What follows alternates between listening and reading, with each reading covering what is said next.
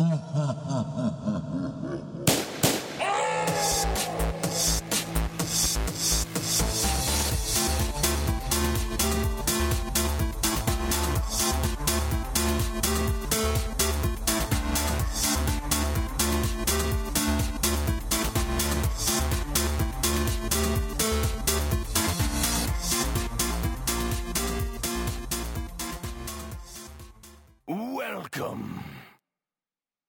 Herzlich willkommen zu einer neuen Folge äh, Play Together. Heute mal wieder mit einem Game Talk, den wir schon oft angekündigt, lange erwartet haben.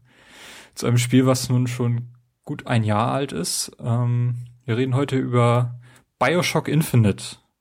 Ich bin Timo. Mit mir dabei ist wie immer der Carsten. Hallo Carsten. Hallo Timo.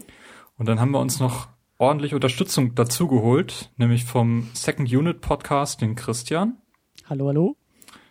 Und vom Zombie-Bunker den Stefan. Grüß dich. Grüß Gott.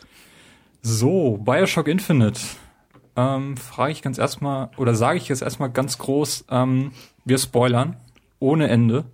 Wer Bioshock Infinite noch nicht durchgespielt hat, schaltet jetzt bitte ab. Ähm, ich hoffe, das kommt auch irgendwie im Real-Life-Radio dann an. ähm, ich denke mal, das soll jetzt genug Warnung sein. Wann habt ihr Bioshock Infinite denn gespielt? Weil wir jetzt ja doch schon eine ganze Weile seit dem Release vergangen ist. Äh, Carsten? Ich hab's äh, am ersten Wochenende nach Release gespielt. Also der 30. März war das dann. Der Samstag. Da habe ich angefangen. 2013. Genau. Das ist quasi von der ersten Stunde dann dabei gewesen. Stefan, wann hast du denn gespielt? Was hast du gespielt? Auf welcher Plattform?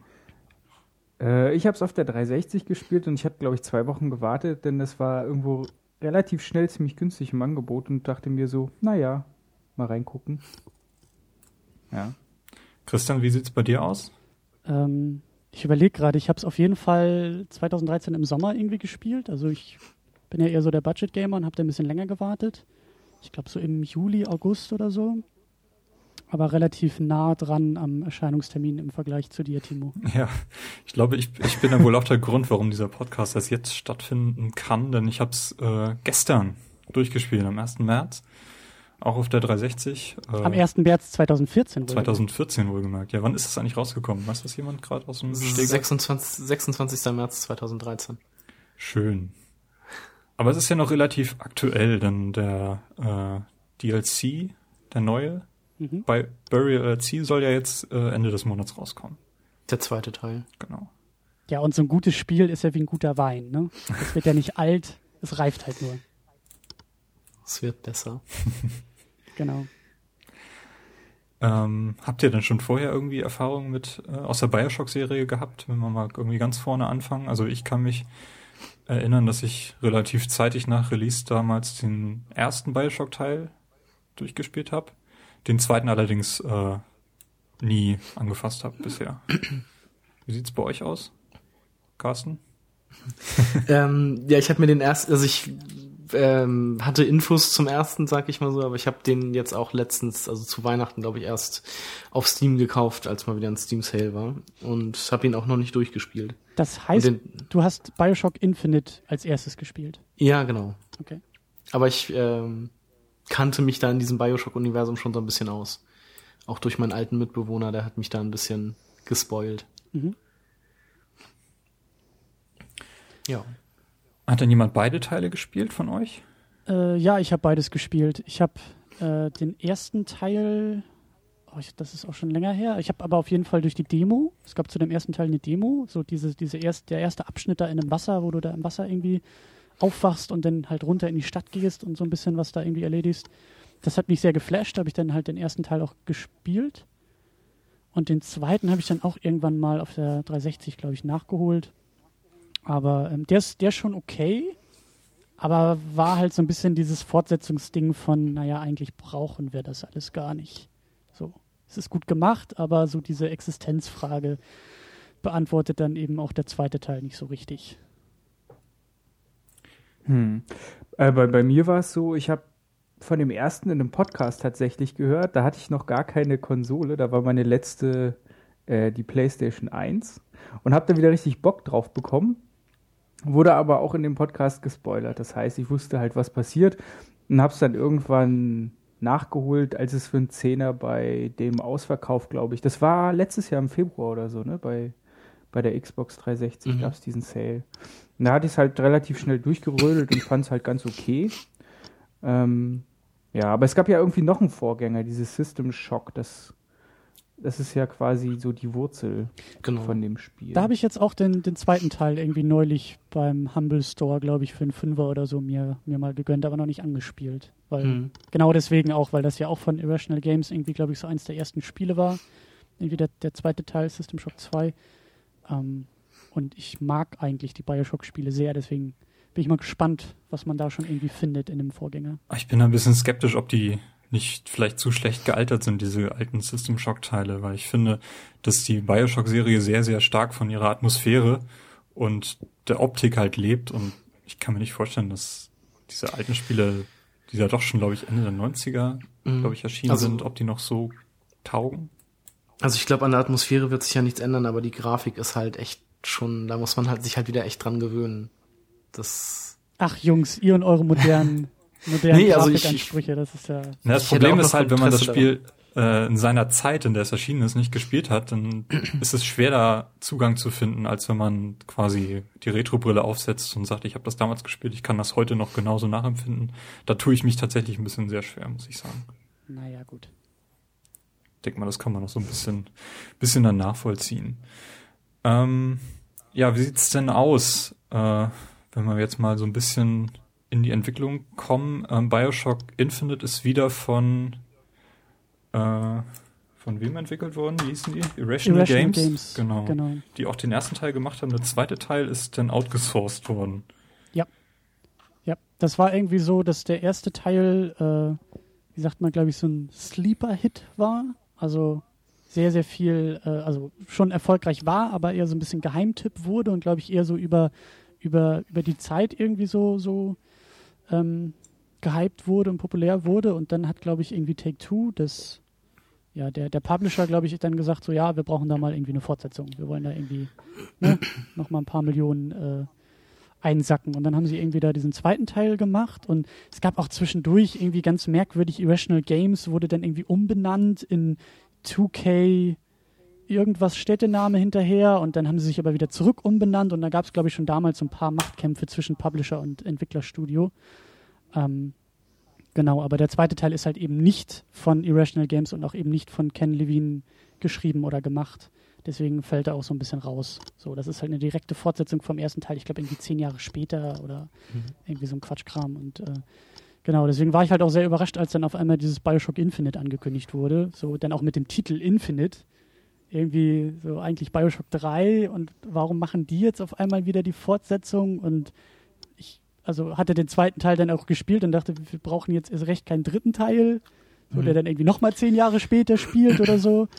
Ähm, war dann aber auch überrascht, was da angekündigt wurde. Das ist ja eigentlich irgendwie, weiß ich nicht, was waren das, 60 Jahre vorher oder 50 Jahre vorher und irgendwie in einer fliegenden Stadt und alles irgendwie ganz anders, heißt aber trotzdem Bioshock und das habe ich alles am Anfang gar nicht verstanden. Also an die Ankündigung auf der E3 war es, glaube ich. Äh, 2011 kann das sein. Oder ich 2010 hatten, nee, vielleicht hatten, schon? Genau, sie hatten, glaube ich, vorher schon was angekündigt. Die hatten irgendwie so ein eigenes Event, irgendwie so ein eigenes ähm, Ding, wo, glaube ich, dann irgendwie auch ein Trailer rausgefallen ist. Und ich weiß gar nicht, ob Leute das schon spielen konnten. Ich glaube aber nicht. Ich glaube, es gab nur diese Ankündigung, äh, so nach dem Motto, hey, wir haben irgendwie die letzten drei Jahre an diesem Spiel hier gebastelt und, äh, und dann kam eben auf der E3, glaube ich, die erste große Demo, die irgendwie auch alle Leute begeistert hat. Ich fand das irgendwie halt total schade, weil mich hat das überhaupt nicht angesprochen. Ich fand das mit diesen Skylines super langweilig. Das hat mich die ganze Zeit an dieses ähm, Metroid Prime Corruption erinnert. Und äh, mhm. ich finde das so krass. Und dann habe ich es dann halt auch mehr aus einer Laune heraus spontan gekauft mhm. gehabt. Ja, also bin ich eigentlich ganz froh. Bei mir war das eigentlich ähnlich. Also ich habe die Trailer und sowas alles immer, also ich habe das schon äh, verfolgt, aber ich war halt auch überhaupt nicht gehypt von dem Spiel, bis es dann rauskam oder beziehungsweise die ersten Reviews da waren und das hieß irgendwie, das hat ein unfassbar oder eine, eine starke Story und ein unfassbar krasses Ende und so. Und dann wollte ich halt wissen, wie es ist und habe mir dann, also ich war quasi drei Tage vor Release oder sowas erst von diesem Spiel gehypt und Okay. Davor hat Mhm. mich das halt auch irgendwie überhaupt nicht interessiert, weil ich halt die Vorgänger auch überhaupt nicht gespielt habe. Also bei mir war es halt genau andersrum. Ich war schon bei der ersten Ankündigung sofort gehypt, äh, weil ich halt den ersten Teil so großartig finde, so aufgrund der Story und aufgrund irgendwie des Endes. Und dachte mir, okay, wenn jetzt sozusagen wieder der, der, wie sagt man, Chefschreiberling wieder auch äh, am, am Werke ist, dann, dann verspreche ich mir da Großes. Und auch die ersten Gameplay-Videos sahen halt richtig geil aus. Also da ist eigentlich gar nicht mehr so viel von dem Spiel übrig geblieben, weil diese, diese Rail-Geschichte am Anfang noch viel zentraler irgendwie war. Da gab es dann auch so ein paar, so ein paar äh, äh, Kampfgeschichten irgendwie dann, dass du dann halt dieses klassische Shooter-Gameplay so ein bisschen aufgerüttelt hattest durch diese Rail-Geschichten, dass du halt auch viel weiter mit den Schienen fahren konntest. Und jetzt ist es ja eher so, ein, so eine kleine Arena, wo du dann mal so ein bisschen durch die Gegend fahren kannst. Und das sah halt alles ganz anders, auch, auch viel mehr Zeppeline und dann so die Areale waren riesengroß und dann eben irgendwie Elizabeth, die da halt irgendwelche Tore zu anderen Dimensionen auf, mitten im Kampf aufmachen konnte und, und eben nicht nur einfach so, hey, hier ist irgendwie mal so ein bisschen Waffenkiste und hier ist mal ein Health Pack, sondern das war irgendwie alles viel, viel größer und viel, viel ambitionierter noch am Anfang. Und das hat mich halt so geflasht. Das sah halt schon sehr vielversprechend aus. Und dann dachte ich mir auch, ich habe mir so die ersten Videos angeguckt und dachte mir, okay, ab jetzt irgendwie äh, in den Ignoriermodus damit und warten, bis es rauskommt. Und das hat dann ja auch noch ein paar Jahre gedauert. Also Ich glaube, so ähnlich war es bei mir auch. Also ich habe diese Ankündigung damals äh, hat mich ziemlich beeindruckt von von dieser Optik her, von diesem Stil. Denn ich glaube, zu dieser Zeit 1912, wenn man vielleicht noch ein paar Jahre da drumherum mitzuzählen, hat man vielleicht ein paar Weltkriegsshooter in Erinnerung, aber so in, in diesem Stil eigentlich noch gar nichts zuvor gehabt. Dann diese, diese fliegende Stadt gefällt mir, gefiel mir als Idee, so im Kontrast zu dem, was Bioshock 1 unter Wasser halt gemacht hat. Und ähm, ich habe das dann aber auch für mich dann quasi auch auch in so, ein, so eine Art Ignoriermodus, wie du es gerade bezeichnet hast, dann gesetzt, weil ich hab, hab im Hinterkopf gehabt, halt Bioshock lebt halt auch äh, sehr stark von der Story und äh, wenn ich mich da jetzt komplett zuspoilern lasse durch die Trailer alleine schon, dann nimmt das wahrscheinlich ein bisschen Faszination raus und hab's dann auch tatsächlich jetzt bis Anfang dieses Jahres dann auch so weit zurückgestellt, dass ich halt alles rund um Infinite ignoriert habe, damit ich es halt nochmal so erleben kann, wie es halt, wenn es halt nackt zu mir kommt und ähm, Ja. ne? ja. so habe ich es halt irgendwie dann auch gespielt jetzt. Ich habe da neulich auf YouTube auch so ein, so ein schönes Video gefunden, was halt mal so diese ersten Ankündigungsvideos dann ähm, mit, dem, mit dem tatsächlichen Spiel dann auch vergleicht. Das kannst du dann ja irgendwie in die Shownotes vielleicht setzen. Mhm. Ähm, das ist halt echt auch ganz interessant mit anzusehen, wie viel dann doch noch irgendwie sich verändert hat zwischen Ankündigung und, und dem finalen Game, was wir dann alle gespielt haben. Ja, das kann ich auch nachvollziehen. Ich meine, ähm, wenn wir nachher durch, durch die Story von, von Bioshock Infinite jetzt nochmal durchgehen, ähm, wird ja auch schon auffallen, wie viele Abzweige man letztendlich in der Story nimmt und dass man da sicherlich noch einiges hatte nacharbeiten müssen. Ich hatte zum Beispiel äh, gelesen jetzt, dass anscheinend ein Entwickler während der Entwicklung äh, von Bioshock Infinite quasi seine Kündigung eingereicht hatte, weil er mit diesem religiösen äh, Teil so ein bisschen nicht einverstanden war. Mhm. Ja, dass Das- äh, quasi der christliche äh, Teil der Vergebung quasi nicht enthalten war und das halt in Form von äh, Comstocks Frau dann irgendwie nachträglich noch hinzugeschrieben wurde und solche Geschichten. Ich glaube, da ist eine ganze Menge noch umgeschiftet Mhm. worden. Ja, ich, ich will auch unbedingt, äh, ich will das unbedingt in Buchform lesen. Ich will diese fünf Jahre Bioshock Infinite Entwicklungszeit irgendwie so als, als Roman, als, nein, nicht als Roman, aber als Tatsachenbericht irgendwie nochmal so auf 500 Seiten lesen. Das würde mich super interessieren. Weil das halt, die ganze Entwicklung war, wenn man halt solchen Sachen eben Glauben schenkt, durchaus chaotisch teilweise. Und wir haben jetzt ja zu, zuletzt in den letzten Wochen gehört, dass auch das ganze Studio jetzt dicht gemacht wurde. Und wenn man eben auch, ähm, also ich bin halt großer Fan von Ken Levine, der, der ja, Chef, der ehemalige Chef von Irrational Games, von dem Entwicklerstudio. Äh, ich finde das einfach klasse, wie, wie, wie der so über seine Arbeit spricht und auch die Sachen Bioshock 1 und 2, äh, Bioshock 1 und Infinite, also die Geschichten, die er erzählt. Und ich glaube auch, dass der, ich glaube, der hat, wenn man das so sagen darf, das ist schon irgendwie auch ein Künstler in gewisser Weise. Und ähm, das ist einfach super interessant, was der so auch in Interviews erzählt hat, vor dem Spiel, nach dem Spiel und eben wie dann, wie du gesagt hast, so Entwick äh, Entwickler kündigen, dann kam irgendwie einer dazu, der so als ähm, ja, Hausmeister der, der äh, Spieleentwicklung gilt, der dann tatsächlich dafür sorgt, dass der Laden auch mal irgendwie aufgeräumt wird und das Spiel fertig wird. Und ähm, da gab es wohl auch irgendwie so ein bisschen bisschen Stress und, und ähm, ich glaube, da hinter den Kulissen ist, glaube ich, echt eine Menge passiert, wovon wir irgendwie gar nicht wissen und was super interessant wäre, mal zu erfahren. Mhm. Der arbeitet gerade an einem an einer Neuverfilmung von Logan's Run. Ja. Und er hat Schreibt sogar bei, bei Thief damals mitgeschrieben, das wusste ich gar nicht. Beim ersten. Das ist jetzt auch der neue Teil erschienen von der Thief-Reihe. Reihe. Genau. Interessant. System Shock 2, SWAT 4, okay. nee, ähm, bin ich auch gespannt, was der jetzt da neu anfängt. Wie viele Leute sind jetzt von, von Irrational Games jetzt noch übrig geblieben? 15. 15? 15. Oh. Hm. Ja. Wisst ihr, wie viele Leute jetzt überhaupt an dem Spiel mitgearbeitet haben? An Ähm, Bioshock Infinite? Das entzieht sich meiner Kenntnis. Ich glaube irgendwie so um die 200, aber das kann auch irgendwie, also das ist irgend, irgendwas zwischen 100 und 200, glaube ich, fest und dann weiß man ja auch nie bei solchen Spielen, da wird ja auch mittlerweile eine Menge outgesourced.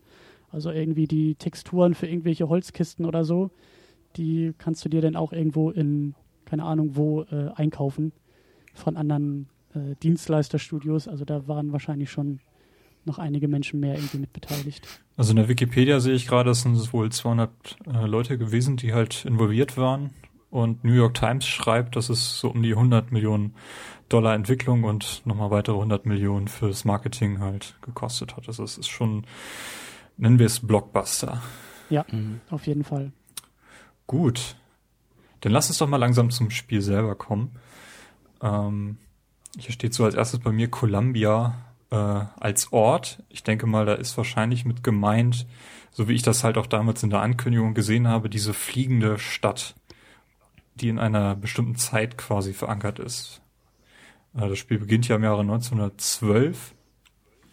Ähm, ist denn dieses, diese, äh, dieser Zeitstil auch ganz gut ins Spiel rübergekommen?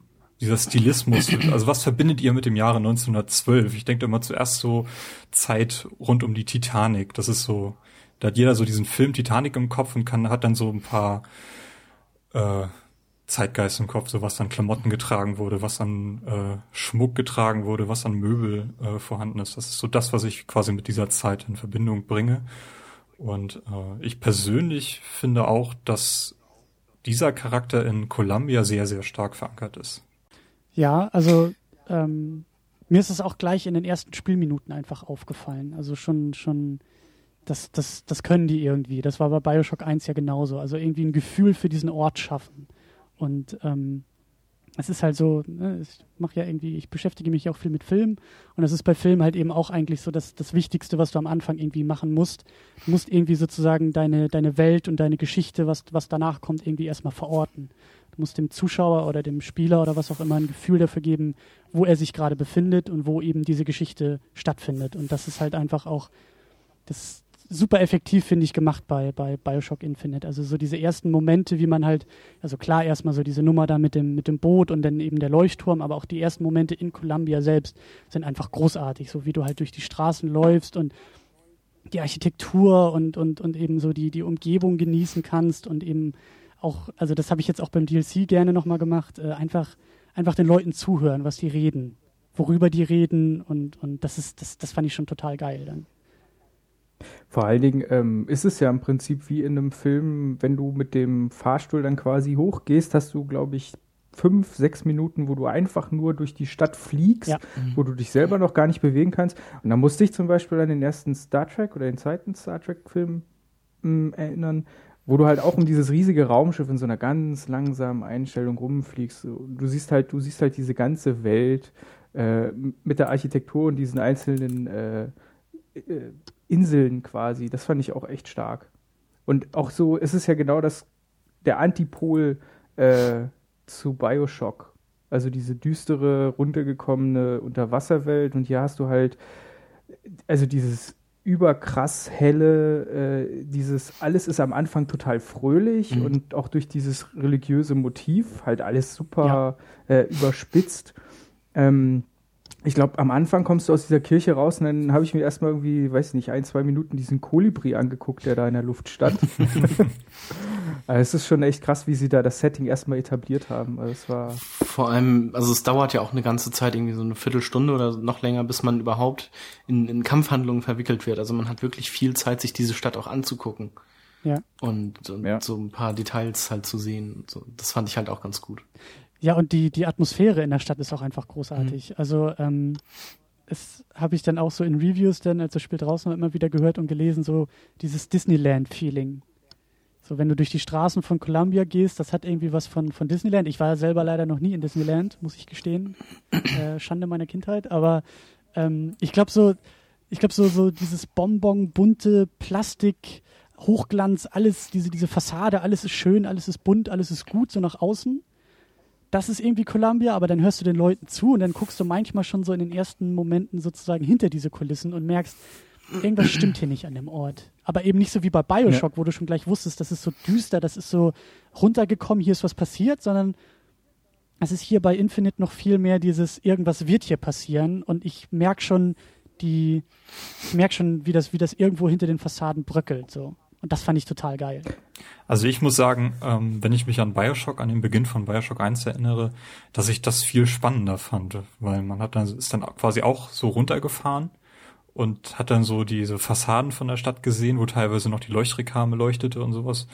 Und das hat irgendwie für mich so den Eindruck gemacht, hier ist was passiert, hier sind Geschichten, hier gibt's an jedem Ort eine, wird, wurde eine andere Geschichte erzählt, da kann ich mir was denken, was hier gefeiert wurde oder was, wer hier gewohnt hat oder was. Und ähm, Bioshock Infinite, so ein Gegenpol, auch dieses Lebendige, ähm, da war ich eher so ein bisschen verwirrt, weil ich wollte eigentlich von Anfang an wissen, warum kann, warum fliegt diese Stadt? So, was, was soll das alles hier? Und ähm, ich habe auch diese Leute, die da halt gesessen haben und im Café gesessen haben und sich unterhalten haben oder was, die konnte ich irgendwie alle nicht ernst nehmen, äh, weil ich alles dachte, dass das müssen Schauspieler sein. Das kann nicht sein, dass diese Stadt hier rumfliegt. Und ich, ich habe da irgendwie schwierig Zugang gefunden, muss ich ganz ehrlich sagen. Auch diese ganzen, diese Technik, die da war, da hast du irgendwie so ein, so ein Pferd gesehen mit dem Karren und dann bist du halt rangegangen an das Pferd und hast gesehen, das ist eine Maschine.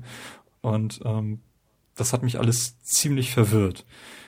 Im Gegensatz ich- dazu also fand ich- ich diese, diese Plakate und diese ganzen Schilder, die hingen, von Anfang an ganz großartig, weil ich die mir immer angeschaut habe. Und was auch von Vorteil ist, weil später im Spiel oder relativ am Anfang schon, als er da plötzlich hingeht und äh, so den ersten Hinweis auf den, den falschen Hirten sieht und dann ist auf dem Plakat hat eine Hand abgebildet äh, mit AD drauf, glaube ich, und dann Mhm, holt er genau. seine eigene Hand hervor und sieht, dass er das auch irgendwie eintätowiert hat und also das, das fand ich spannend, wie, wie das Element wiederum genutzt wurde im Spiel. Das wollte ich dich sowieso Also fragen, weil du hattest, du hattest mir irgendwie auch geschrieben, dass du, dass du so ein bisschen Schwierigkeiten hattest, so in das Spiel irgendwie reinzukommen, so was du gerade beschrieben hast. Ja. Ähm, war das denn irgendwie auch schon, dass du, hast du das jetzt nur an dieser Technik oder an, an den fehlenden Erklärungen der Welt festgemacht oder war das auch dieses Gefühl von, ich fühle mich hier irgendwie gar nicht so richtig wohl, weil diese Diskrepanz zwischen Bonbon, Plastik und irgendwie was dahinter, das bricht? Also war das sozusagen, also das wäre jetzt so meine Frage, kann man, ist das eine Kritik an dem Spiel oder müsste man das Spiel dafür eigentlich loben, weil es ja genau das mit dir machen will? Du sollst dich ja gar nicht wohlfühlen irgendwie in Columbia. Ja, das Problem ist, dass dieser Punkt halt viel zu spät im Spiel halt erklärt wird. Oder dass das Spiel halt irgendwie 14 Stunden braucht, bis du es quasi durchgespielt hast und dann erst eine Erklärung Mhm. für alles bekommst. Ähm, das, das macht es mir irgendwie schwierig. Vor allem, dass äh, der Charakter, den ich spiele, dieser Booker DeWitt, äh, ich weiß gar nicht, warum ich mit dem jetzt gerade in diese Stadt gehe. Ich weiß gar nicht, was ich da machen soll. Mhm. Und irgendwann so nach Naja. fünf, sechs Stunden bekommt man halt den Hinweis, ja, du sollst dieses Mädchen entführen, weil du Schulden hast. Und ähm, das, das wird mir halt am Anfang nicht so vermittelt, also was eigentlich meine Aufgabe ist. Das, da hatte ich so meine Schwierigkeiten mit. Aber, aber du startest doch eigentlich in diesem Ruderboot und da kriegst du doch diese Schachtel überreicht. Und dann hast du doch schon quasi deinen Auftrag, der wird dir ja schon gegeben. Und bei mir war es zum Beispiel so, ich bin halt in diese Stadt reingegangen und ich habe gesagt, okay, äh, da fliegt das jetzt alles, das nehme ich jetzt erstmal so hin. So, das Setting wird jetzt erstmal aufgefaltet und die Story entfaltet sich. Und ich fand gerade durch diesen ganzen Eye-Candy-Kram, es ist ja auch irgendwie ein Feiertag, an dem man dort kommt, äh, ankommt. Und ähm, auch durch diese Jahrmarktatmosphäre. Und man sieht dann immer so an ganz kleinen Stellen, dass irgendwas überhaupt nicht stimmt. Und dieses Gefühl von, hier ist eigentlich alles schön, aber irgendwas ist faul und dass sich das so lange aufrecht erhält, das fand ich halt super geil. Weil das hat mich halt motiviert, weiterzuspielen und rauszufinden, was stimmt hier nicht. Weil wenn du ganz am Anfang bist, siehst du da zum Beispiel, dass Kinder rauchen. Und ich dachte so, hä, was ist denn hier los? Wieso rauchen hier Kinder? Was, was soll das? Und auch diese ganzen Plakate, so erstmal so alles aufsaugen. Und das, das fand ich halt richtig geil. Ja, was wird auch ganz, schon, äh, ganz am Anfang schon gesagt, irgendwie, bringen Sie uns das Mädchen und äh, tilgen Sie ihre Schuld. Und das ist ja quasi, also man hat quasi ja schon dadurch den, den Auftrag bekommen, aber man, man weiß halt auch irgendwie nicht, warum ähm, man genau dieses, also Elisabeth quasi zu diesen Luthers Zwillingen da bringen soll oder was das alles auf sich hat. Und das erfährt man ja halt auch erst relativ spät dann im Spiel. Und das Ab hat mich auch so das Spiel über etwas, ähm, ja, weiß nicht, irgendwie komisch zurückgelassen. Also ich, ich muss aber auch sagen, so das, was Timo gerade meinte, dass das Ende ich habe da, hab da auch noch nie so, so konkret drüber nachgedacht. Ich habe es auch erst einmal durchgespielt und da würde ich beim zweiten Durchspielen auch noch mal drauf achten, ob einfach das, das Pacing irgendwie wirklich so rund ist. Also ich, mir geht es eigentlich auch wie, wie Stefan, dass ich auch durch diese ganzen offenen Fragen und dieses faule Gefühl, was du so beschrieben hast, ähm, das hat mich auch eher reingezogen. Aber ich sehe auch das Problem, dass irgendwie dann so in den letzten, weiß ich nicht, 30 Minuten, 45 Minuten des Spiels irgendwie auf einmal alles auf einmal erklärt wird. Mhm. Und das ist vielleicht auch nicht ganz so, so rund so im Nachhinein. Also ich war super geflasht, als ich das durchgespielt hatte und mir ist, mir ist echt, äh, mir sind da einige Synapsen explodiert so. Aber mit, ähm, ja, mit so ein bisschen äh, längerem Überlegen und auch ein bisschen zeitlichem Abstand kommen dann doch so ein paar Fragen oder doch so ein paar andere Gefühle dazu, wo ich irgendwie mhm. auch sage, ja, vielleicht war das doch alles ein bisschen zu viel am Ende und hätten sie nicht vorher auch ein bisschen mehr erklären können und es fällt mir ein bisschen schwer, das auch abschließend so, so alles zu, zu, zu bewerten dann. Ja, wenn man das irgendwie durchgespielt hat, muss man sich erstmal ja, hinsetzen und das alles verarbeiten und ja. ja, sich erstmal alles irgendwie selber zusammenreimen, wie das denn jetzt gedacht war. Ich, wo, wobei ich auch sagen muss, ich habe gar nicht so sehr das Problem, dass das alles vielleicht keinen Sinn macht so richtig, weil hey, es sind nun mal irgendwie Paralleluniversen und Zeitreisen und und äh, das ist halt, das, das kaufst du dir immer damit ein. Wenn du solche Geschichten mhm. erzählst, dann kannst du die nie hundertprozentig durchdenken, weil das alles irgendwo irgendwann einfach keinen Sinn mehr macht. Das, das geht halt einfach nicht. Oder selbst wenn es Sinn machen würde, glaube ich nicht, dass wir äh, äh dass wir kleine Menschheit so, so denken können und in Paralleluniversen irgendwie denken können. So. Aber ähm, ich meine auch so einfach vom, vom grundsätzlichen Writing her, also einfach so die, wann wird uns welche Information wie dargelegt. Das könnte vielleicht auch alles noch ein bisschen, hätte noch ein bisschen besser gemacht sein können, glaube ich aber auch. Wobei, da muss ich noch sagen, ähm, man ist ja nachher, hat man ja als Ziel quasi Comstock zu finden und mit ihm zu sprechen äh, warum Elizabeth gefangen gehalten wurde und warum das alles so ist. Und dann trifft man auf ihn und man, man bringt ihn quasi um, ohne irgendwie Antworten von ihm zu bekommen. Und das hat mich dann auch schon wieder so ein bisschen gestört.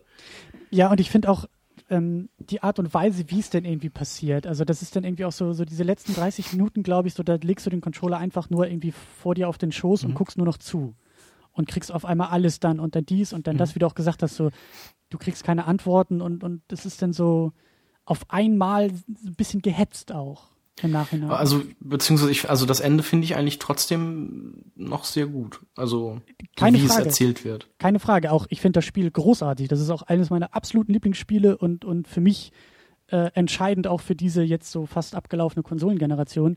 Mhm. Aber es ist irgendwie, es ist so ein bisschen, ist Abzüge in der B-Note, würde man, glaube ich, sagen. Also das ist äh, schon Jammern auf hohem Niveau, finde ich auch.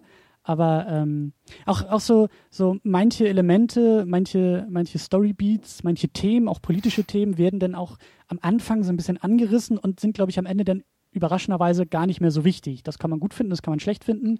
Aber so diese Religionsgeschichte zum Beispiel, das ist ja dann äh, am Ende eigentlich alles ziemlich egal. So. Mhm. Oder auch diese, diese, diese Rassismus-Thematik, die ja auch irgendwie durchkommt, die in den ersten paar äh, Spielstunden ja noch, also da, da wird man ja rausgerissen. Das war doch, glaube ich, diese Nummer mit dieser, mit dieser Bühnengeschichte, ne? Da war doch irgendwie, ja, genau. da sollst du doch irgendwie die, die, die Frau und, und ihren Kerl irgendwie bestrafen oder sowas. Genau, das war irgendwie eine schwarze Frau und ein weißer Mann. Genau. Die waren irgendwie ein Pärchen und die sollten dafür bestraft werden. Genau, und das, das ist nämlich auch so dieses, da bröckelt die Fassade, diese schöne Fassade Mhm. dann massiv. Und das ist nachher aber gar nicht mehr wichtig gewesen. Und ich glaube auch, das war so der letzte Moment, in dem dieser Rassismus quasi so, so der Art, äh, der Art dargestellt wurde. Und glaube ich aber auch der erste, so der erste und letzte Moment, wo das irgendwie an, angesprochen wurde. Und klar, das kann man auch gut finden. Das muss ja nicht alles irgendwie aus, ausdiskutiert werden bei sowas, aber naja.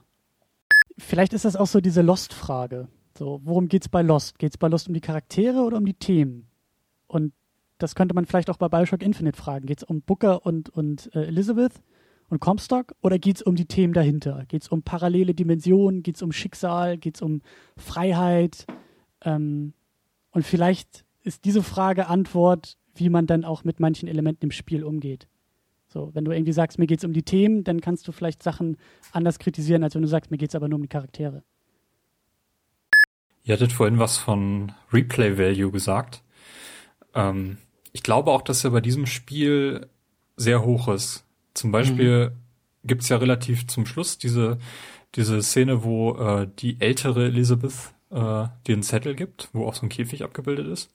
Und man gibt den halt dann der jüngeren Elizabeth in einer späteren Szene und sie sitzt dann halt da für, sagt, sie versteht alles, was auf diesem Zettel steht, bloß diesen Käfig nicht. Und das ist ja quasi so ein, so ein Notenblatt. Cage sind halt irgendwie vier Noten und sie spielt das und kann damit die Kontrolle über Songbird übernehmen. Und ganz am Anfang des Spiels öffnet das Spiel ja genauso.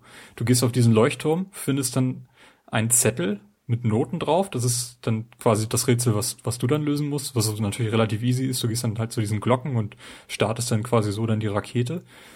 Ähm, dass das halt auch irgendwie so Szenen sind, die du halt erst verstehst, wenn du das Spiel wirklich dann noch ein zweites Mal erlebst, diesmal allerdings mit dem Hintergrundwissen, was hier eigentlich abgeht. Ich habe zum Beispiel nicht erst sehr spät realisiert, dass die beiden Personen, die ganz am Anfang in diesem Ruderboot sitzen, dass Ja. das Kopf Mhm. oder Zahl sind und was die nachher Die Lutest-Zwillinge, also diese Ja. Ja. nennen wir sie Zwillinge. Ja. Also was, das wird ja relativ spät erst aufgelöst, äh, was die beiden eigentlich in diesem Spiel zu suchen haben. Jetzt ist halt immer diese Sache mit den Konstanten und Variablen. Das, und das äh, zeigen die beiden ja durch, äh, durch den Handlungsverlauf sehr oft, äh, was da immer passiert. Zum Beispiel auch das mit dem Kopf oder Zahl, dass da immer Kopf gewinnt. Das sind ja halt auch irgendwie so eine äh, Konstante. Und bei der Wahl für Elizabeth, ähm, das ist das Halsband, da kann man ja auch diesen Clip wählen. Das wäre dann zum Beispiel eine Variable, weil man sich da ja auch immer anders entschieden, äh, entscheiden kann, ob man jetzt diesen Käfig oder diesen Vogel nimmt. Lustigerweise hat sie in dem, in dem DLC, also diese, diese äh, Seebestattung, Burial at Sea, ähm, diese beiden Episoden, die jetzt noch, oder wo die zweite noch rauskommt, da hat sie in der ersten Episode, kommt sie dann irgendwie auch in das, in dieses ähm, Büro von, von Booker und ähm, das spielt halt in, in Rapture. Also das hat so ein bisschen diese Bioshock Infinite Setting, Grafik, Engine, viele Charaktere, aber das Ganze ist auf einmal in Rapture. Er muss irgendwie auch nach Rapture und muss da irgendwie auch glaube ich, wieder irgendjemanden finden oder so. Also diese Variablen und Konstanten sind auch dabei. Und sie hat auf jeden Fall auch so ein Armband, so ein, so ein Halsband um, wo dann, zumindest bei mir, war da auch dieser Vogel drauf äh, Mhm. in dem DLC. Und ich weiß halt eben nicht, ich habe mich nämlich, glaube ich, auch für den Vogel damals im Hauptspiel entschieden. Ich weiß halt eben nicht, ob das jetzt, ob das immer so ist, ob sie immer so aussieht oder ob da vielleicht sogar irgendwas in dem Spielstand, in dem Speicherstand irgendwie ausgelesen wird. Ähm, weil da auf jeden Fall dann so diese Symbolik auch wieder dabei ist in dem, in dem DLC, in der Episode. Also das fand ich halt auch ganz interessant, dass sie das wieder so aufgegriffen haben. Denn obwohl irgendwie das Setting anders ist, sind da dann aber doch wieder andere ja, Konstanten und Variablen auch wieder dabei. Mhm. Cool, ja, aber was, was äh, mich noch so ein bisschen halt entfremdet hat von diesem Spiel, vor allem in der ersten Hälfte, ähm, war halt das, das Ding, das ganze Spiel findet aus der Perspektive von Booker statt. Man sieht ihn in keiner einzigen Einstellung in diesem Spiel äh, bricht das Spiel quasi mal aus seiner Perspektive aus. Das kann man gut finden, das kann man schlecht finden. Ähm, was ich hier in diesem Podcast auch schon oft äh, bemängelt habe bei solchen Spielen war, wenn der Hauptcharakter gar nicht gesprochen hat. Das ist ja hier noch nicht der Fall. Das äh, hat hat mich zumindest dann auf jeden Fall bei der Stange gehalten, dass ich ähm, quasi das Spiel aus seiner Perspektive erlebt habe und er dann für mich gesprochen hat. Ähm, was mich aber gestört hat, war vor allem das Ding, dass er oftmals Dinge wusste, die ich halt nicht wusste als Spieler. Und ich soll das Spiel halt aus seiner Perspektive erleben.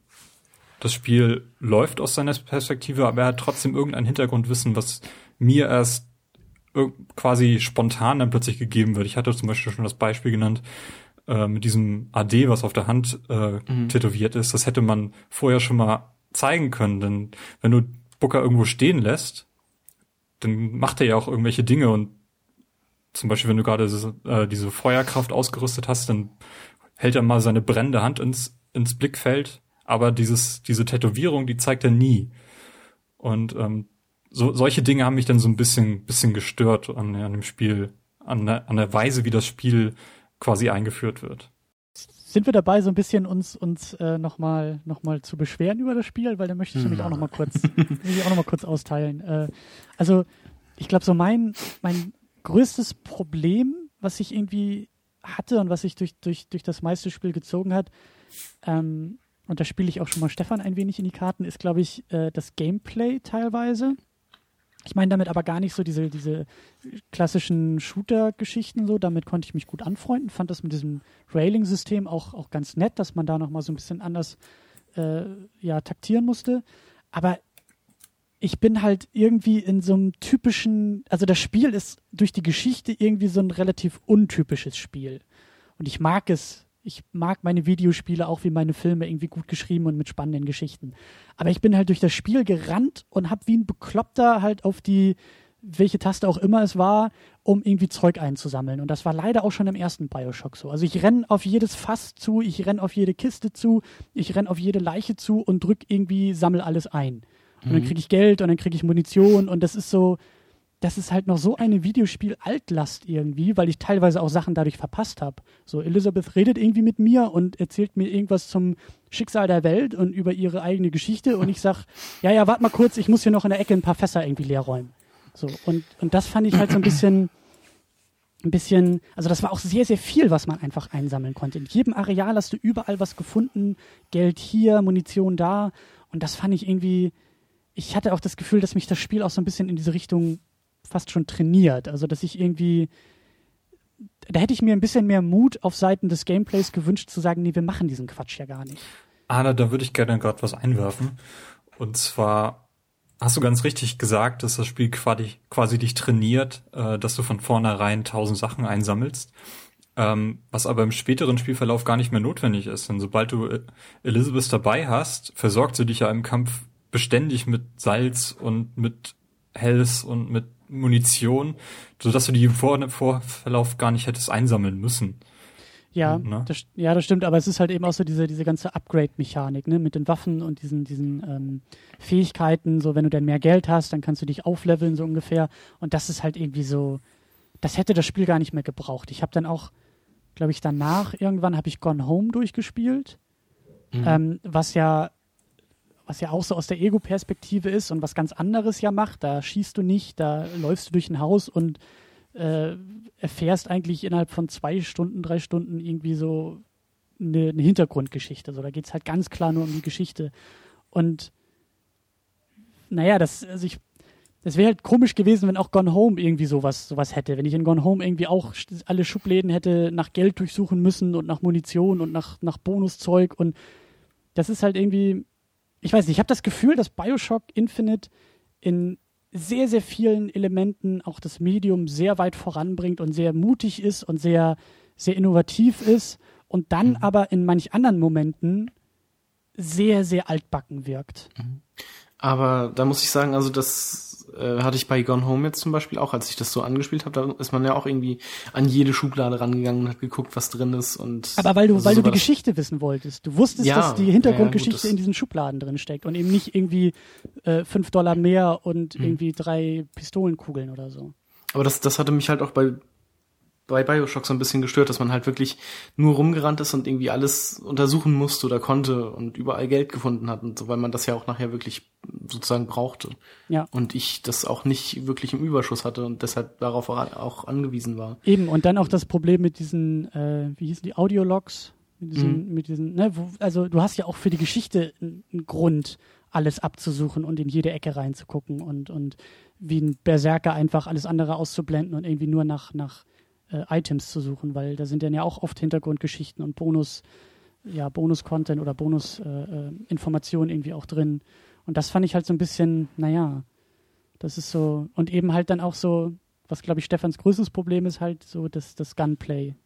Also sobald irgendwie die Waffe ausgepackt wird und irgendwelche Gegner auf dich zurennen, dann bist du wieder mhm. im Jahr, weiß ich nicht, 1995, wo du auch irgendwie nur noch Leute abgeschossen hast. So. Mhm. Wobei sich das bei mir jetzt tatsächlich nochmal komplett gewandelt hatte. Also eigentlich bin ich niemand, der so viel Kram in Spielwelten finden will. Mhm. So, dieses Looten und Leveln finde ich halt nicht so wahnsinnig spannend. Äh, aber weil die Welt halt so toll war und weil ich auch die Geschichte so gut fand und du halt auch diese Voxophone überall gefunden hast, habe ich halt jeden Quadratmeter da umgedreht, bin in jedes Haus gerannt und habe versucht, alle möglichen Sachen zu finden, einfach um mehr von dieser Welt aufzusaugen und von dieser Geschichte. Und als ich jetzt ähm, das wieder angefangen hatte zu spielen, fand ich, dass es in den ersten zwei Stunden das Gameplay äh, auch mit den Waffen, dass das ganz okay ist. Aber ich finde, dass, durch, dass das später dann durch diese Skyrails und durch diese Risse schlimm wird. Also das hat mir keinen Spaß mehr gemacht. Ich fand diese, diese Skyrails halt total überflüssig. Mhm. Es war viel zu schnell, es war viel zu hektisch. Ich mag es halt nicht, wenn ich in einem äh, Kampf bin und ich weiß nicht, wo, wo ich äh, wirklich bin. Und du fährst irgendwie immer im Kreis und unten sind die Gegner. Das fand ich halt super nervig. Und auch mit diesen Rissen, das, äh, das klar, das hatte, das hatte einen narrativen Kontext, aber trotzdem wirkt es halt total plump halt. So, du hast halt da irgendwie eine Kiste stehen. Ja. Und das wirkte halt so, pff, ja, Klar ist das clever hergeleitet, aber so wie es dann im Endeffekt da im Spiel vorkommt, wirkt es halt total willkürlich und und ähm, von daher fand ich das halt ein bisschen schade, dass das Gameplay zum Ende hin abnimmt, die Story zunimmt, ähm, aber das Gameplay am Anfang halt echt cool ist, weil du hast halt nur diese Polizisten, die auf dich zurennen. Und da ist das auch okay, wenn du nicht gerade diesen furchtbaren Enterhaken benutzt, den ich dann irgendwann gar nicht mehr benutzt habe, weil er einfach viel zu brutal war und das, das hat ja überhaupt nicht reingepasst in die Geschichte. Ja, das finde ich aber ein die Einführung Thema. davon. Also allein die Einführung von diesem Enterhaken. Man sieht halt, wie in, wie in Zeitlupe quasi das Gesicht von diesem Polizisten da zerfetzt wird. Mhm. Und also da dachte ich mir auch so, hätte das jetzt, also musste das jetzt in Zeitlupe passieren oder musste das jetzt so explizit da, dargestellt werden? Ich finde das super interessant, weil ich, ich könnte schon ein Plädoyer halten dafür, dass es da reingehört, die Brutalität. Ähm, nämlich um genauso dieses, diese, diese Fassade auch aufzubrechen. Und Booker ist ja nun mal jemand, der auch der hat Dreck am Stecken. So, das ist kein kein kein Heiliger. Er ist halt irgendwie. Äh, da, da gab es doch dann dieses Massaker da in, in dieser in dieser Schlacht. Ja, ähm, dieses Wounded Knee. Genau. Und und das das ich glaube, das wird auch manchmal irgendwie so zu ihm gesagt und es wird vielleicht jetzt auch im Spiel dann ein bisschen plump nur rübergebracht, aber er ist halt eben, er ist brutal und er ist irgendwie, er ist der Krieger. Und deshalb finde ich das irgendwie schon, schon als, als Kontrast funktioniert das für mich ganz gut, dass dann eben so diese, diese Nahkampfgeschichten halt auch super brutal irgendwie inszeniert sind, weil das so ein bisschen von ihm was, was, was Persönliches mit reinbringt, so. Aber ich finde, bei mir war das eher so, dass das gebrochen hat, weil er, er, er bringt halt Leute um, er erschießt sie, aber dieses, das ist ja fast schon eine Hinrichtung dann. Also dieses, ja dass er quasi ja. äh, daraus Genuss zieht, dass er da die Leute halt so krass verstümmelt. Und das fand ich halt, war, wenn ich quasi der Charakter bin, der, mit dem ich spiele, würde es halt meinem Naturell nicht entsprechen und auch nicht so, wie ich mich in die Situation reingedacht hätte. Mhm. Also da bricht es halt bei mir. Und deswegen habe ich den halt einfach nicht benutzt und dann war es halt auch gut. Aber wie ist das denn, wie ist es denn für euch so gewesen, wenn wir schon so bei diesem Thema irgendwie Brutalität sind? Mein größtes Problem zum Beispiel bei Uncharted ist einfach, das ist ein sympathischer Typ, Nathan Drake, aber im Laufe des Spiels bringt er halt irgendwie so ein kleines Dorf um von der Menschenanzahl. Mhm. Und hier bei Bioshock ist es ja ähnlich. So irgendwie ist er der liebevolle Familienvater und der äh, Kriegsveteran und der, der äh, mit seinen eigenen Dämonen kämpfen muss, bla bla bla und gleichzeitig sorgt er aber irgendwie dafür, dass da so eine, so eine, so eine, ja, so eine Kleinstadt irgendwie äh, umkommt. Also das ist irgendwie so, also, wenn, wenn, wenn er irgendwie, weiß ich, eine Handvoll Leute umgebracht hätte, so brutal im Nahkampf, dann hätte das vielleicht auch noch mehr Impact. Und so mhm. ist es halt so, ja, whatever. So, Kill Count bei 500 und zählt noch weiter hoch, so, was soll's. Ja, aber da muss ich sagen, er ist halt nicht der liebevolle Familienvater irgendwie. Er ist halt so ein Kriegsveteran. Aber zum, ähm, zum anderen muss man halt sagen, er will ja eigentlich auch äh, durch diese, durch diese ja, Flucht zur Religion, also diese Läuterung, eigentlich wollte er das alles ja vergessen, was da in, in Wounded Knee und so was äh, passiert ist. Und deshalb finde ich, hat diese Brutalität halt auch so ein bisschen, ja, es ist halt irgendwie zu viel. Er ist halt nicht dieser brutale, schlechter, der, so wie er da dargestellt wird, sozusagen. Das ist er ja eigentlich nicht. Aber er ist halt auch nicht der liebevolle Familienvater. Ja, eben. Er gibt seine Tochter weg. Ja. Also. Genau. Oh.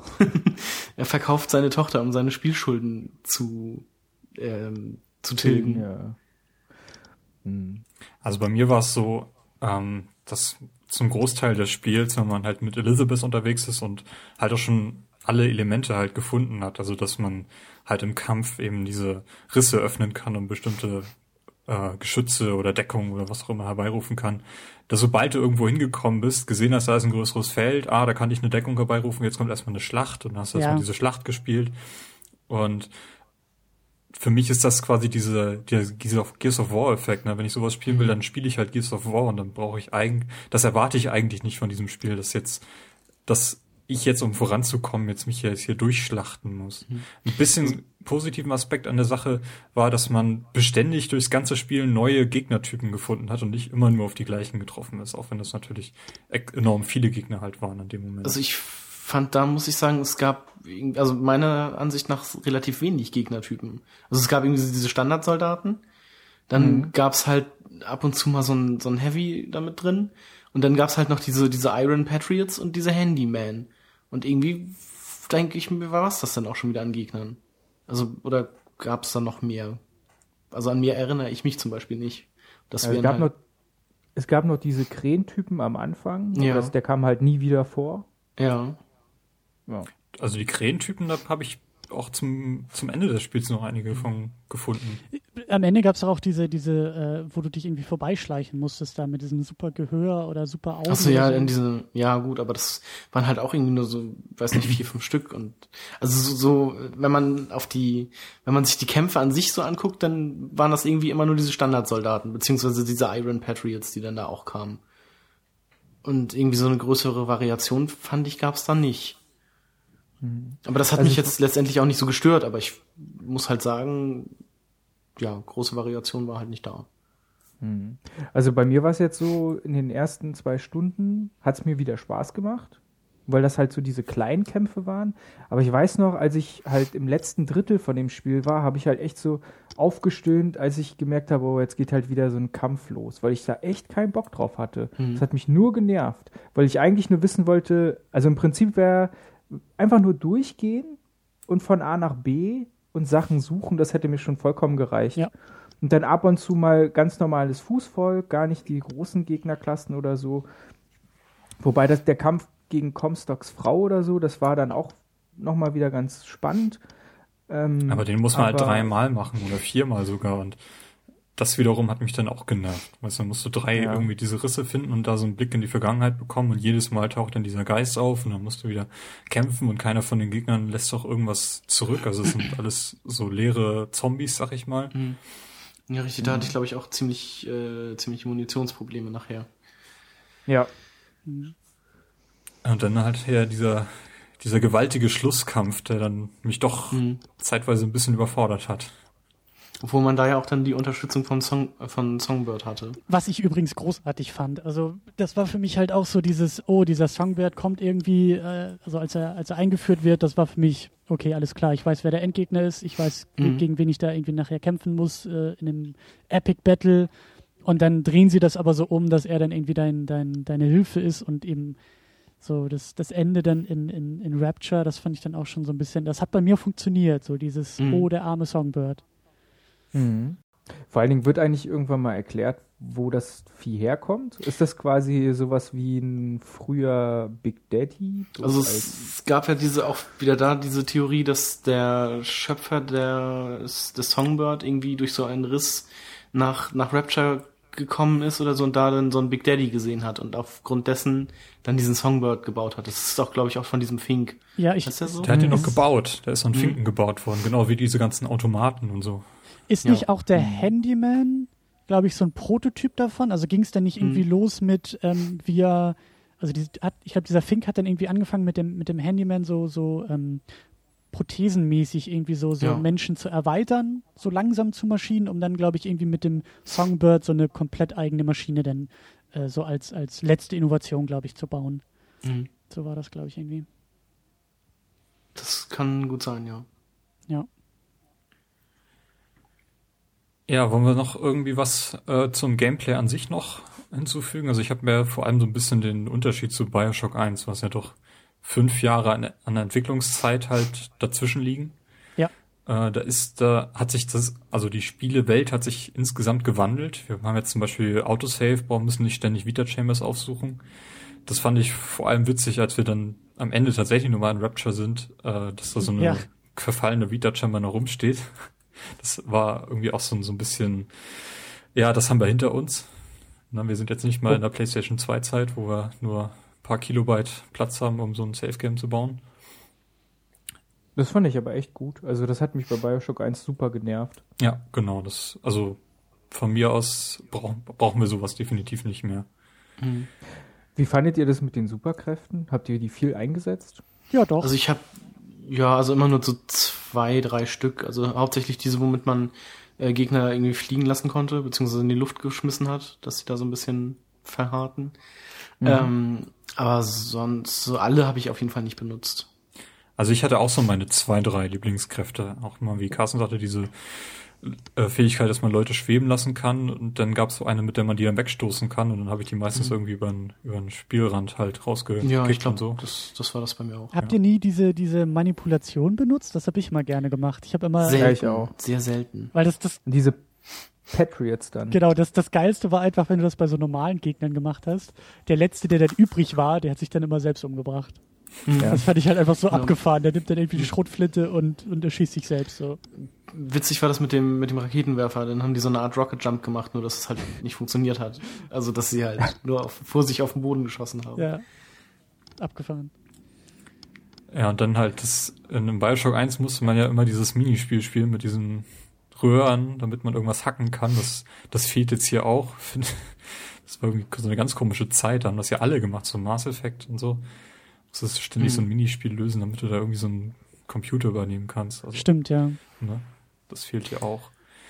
Ansonsten haben wir jetzt diesen aufladbaren Schild. Gab es den in Bioshock 1 auch schon? Ich glaube nicht. Oh, das weiß ich nicht mehr. Ich glaube nicht. Mhm. Und dass du eben Salze brauchtest, um deine Fähigkeiten einzusetzen. Ähm, was habt ihr dann eigentlich primär mit den Elixieren erweitert, wenn ihr welche gefunden habt? Also bei mir war das vor allem der Schild, den habe ich nachher auf, auf alles, also maximal aufgerüstet, während ich die Salze eigentlich, glaube ich, gar nicht angefasst habe. Echt nicht? Nee.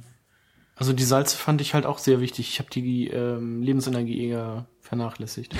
Bei mir ist es genau andersrum. Ich habe immer alles auf Lebensenergie und dann und dann kam die Salze und dann irgendwann mal das Schild. Okay, also weil ich fand die Salze halt auch sehr wichtig. Also dadurch, dass man dann, ähm, dass man dadurch ja auch mehr benutzen konnte und nicht nur zwei, drei Aktionen damit machen konnte, dann war die Energie auch wieder weg. Aber wie war das denn in Bioshock 1? Was hatte man denn da, um diese äh, Kräfte zu benutzen? Vigor. Hatte man da auch irgendwie eine Leiste oder konnte man die ewig, also unendlich viel einsetzen? Ja, das war Nee, genauso du wie hast eine hier. Spritze, eine Spritze in den Arm gejagt oder so, ne? Um das wieder aufzufüllen, oder? Plasmid heißen Mhm. die, glaube ich, ne? Oder was war das? Genau. Oh, ist schon so lange her.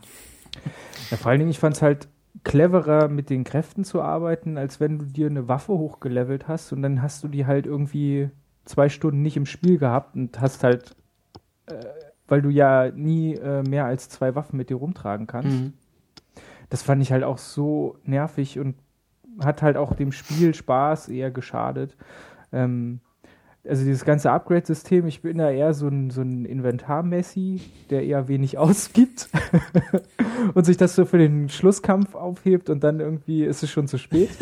ähm, aber ich fand irgendwie so das mit dem Upgrade-System, das fand ich nicht so geschickt gelöst, gerade mit den Waffen, weil du hast halt, du konntest dir ja überlegen, ob du irgendwie deine, deine Kräfte weiter upgradest oder die Waffen. Und wenn du halt Pech hattest, hast du die Waffe dann nicht mehr gehabt, so. Und da hast du halt deine ganze Kohle, die eh nicht genug da war, äh, komplett in den Arsch geschoben. Ja, das ist richtig. Also bei den Waffen war das halt echt, da musstest du dich halt irgendwie auf was spezialisieren oder ja, du hast halt Pech gehabt. Fandet ihr das gut, dass ihr nur zwei Waffen hattet und nicht irgendwie Also ich- ein ganzes Wheel? Ich bin quasi Ja, das so- ganze Spiel mit dem Karabiner und äh, nachher mit der Shotgun durch die Gegend gelaufen. Das hat mir eigentlich gereicht. Mhm. Ja, es ist ja eigentlich so Ego-Shooter Standard inzwischen. Also bei vielen Ego-Shootern ist es ja so, dass man nur noch zwei Waffen dabei hat. Und von daher hat mich das jetzt auch nicht so gestört. Ja, mir war das, glaube ich, auch relativ egal. Hm, mich hat's genervt. Ich meine, bei, Okay. bei einem Gears oder so hat man doch auch nur zwei Waffen dabei. Ich mag halt so dieses, ich habe halt äh, davor Red Dead Redemption gespielt und da Mhm. hat man halt so schön viele Waffen. Das fand ich halt irgendwie. Und dadurch, dass man halt auch immer äh, Munitionsknappheit hat oder Geldmangel, Mhm. beziehungsweise gut später, wenn du Elizabeth hast, ist es ja egal, weil da wirft sie ja da alles zu, aber Also, aber trotzdem, Geld ist trotzdem, fand ich immer Mangelware gewesen. hm. Also, ja, ich hab's halt gehortet, weil ich nie irgendwas geupgradet Mhm. habe. Na, ich habe dann nachher die Waffen, die beiden, also wie gesagt, Schrotflinte und Karabiner, die waren nachher bei mir voll aufgerüstet und war die Kräfte, wenn, wenn halt Geld da war, habe ich das gemacht, aber das fand ich jetzt auch nicht so entscheidend, muss ich ganz ehrlich sagen. Aber ich musste halt das Salz zum Beispiel nicht updaten, weil gerade diese, ich weiß nicht, bockender, Bro bockender Bronco heißt die im Deutschen, diese, diese, die Gegner fliegen lässt, Mhm. die konntest du halt acht, neun Mal einsetzen, ohne dass du das Salz irgendwie geupdatet hast und das, das reicht dann auch, also vielleicht hätte man da noch ein bisschen Balancing betreiben können. Oder man muss das Spiel im 1999-Modus durchspielen. oder so. ja, lieber nicht. Habt ihr denn die Ausrüstungsgegenstände irgendwie ernst genommen? Diese, die man an den Körper legen kann? Diese Hüte. Äh, ja. Also da habe ich tatsächlich auf, äh, auch drauf geachtet, was ich da anhabe. Also da waren schon so ein paar praktische Sachen bei. Wenn man zum Beispiel bei, bei einfachem Beschuss einfach nur, äh, also einfach noch äh, Feuerschaden und sowas mit dazu macht, das fand ich schon sehr praktisch. Also mir war das relativ egal. Ich habe dann drauf geachtet, wenn ich halt was Neues gefunden habe, so dann konntest du ja immer vergleichen, Vergleich irgendwie mit dem, was du gerade an, an Ausrüstung sozusagen angelegt hast. Habe ich verglichen, überlegt, ja, was könnte besser sein, habe dann irgendwie das Neue oder das Alte behalten und habe dann eigentlich beim Spiel überhaupt nicht mehr drauf geachtet. Also da gab es dann ja auch Fähigkeiten, irgendwie wenn du, keine Ahnung, wenn du dann glaube ich nur noch so und so viel Energie hast, dann hast du auf einmal irgendwie bessere Fähigkeiten gehabt, bla. Ich habe aber nie auf diese, auf diese Gegenstände so, sozusagen hingespielt. Ich habe mein, mein, mein Spiel nicht darauf irgendwie angepasst oder so. Mir war das irgendwie ziemlich egal. Ja, das stimmt, das habe ich jetzt auch nicht so exzessiv gemacht, aber ich habe da schon so ein bisschen drauf geachtet, was ich halt so anhabe. Vor allen Dingen war es halt auch nicht besonders clever gelöst, dass du eine Hose anziehst und die bewirkt, dass deine, El äh, deine Gegner halt Feuer fangen. also, Ja, schon seltsam, aber mh. so als extra war es halt ganz, ganz cool.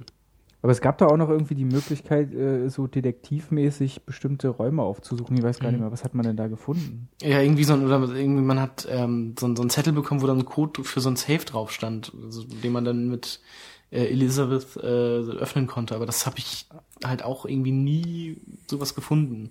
Um, Ich habe es halt einmal gemacht, aber das auch, war, ja. ich weiß nicht mehr, was drin war. Obwohl ich glaube, einmal ist das ja auch direkt in der Nähe von diesem, in dieser äh, Fabrik von diesem Shen Li, glaube ich. Da findet man das, glaube ich, um das also so einzuführen, dass es sowas gibt. Aber danach habe ich das auch nie wieder irgendwie verfolgt. Ich fand, da, da fehlte irgendwie was. Ich meine, hast du irgendwie so, so ein Tresor halt aufgesperrt mit fünf, sechs Lockpicks oder so und dann war da halt ein bisschen mehr Geld drin als sonst und das Ja. hat mir irgendwie auch die Motivation dann nachher genommen, da alles, alles heraufzusuchen. Ich habe dann halt irgendwie diese Elixiere halt mitgenommen, wenn ich welche gefunden habe und die ganzen Voxophone eingesammelt, aber das war's dann auch.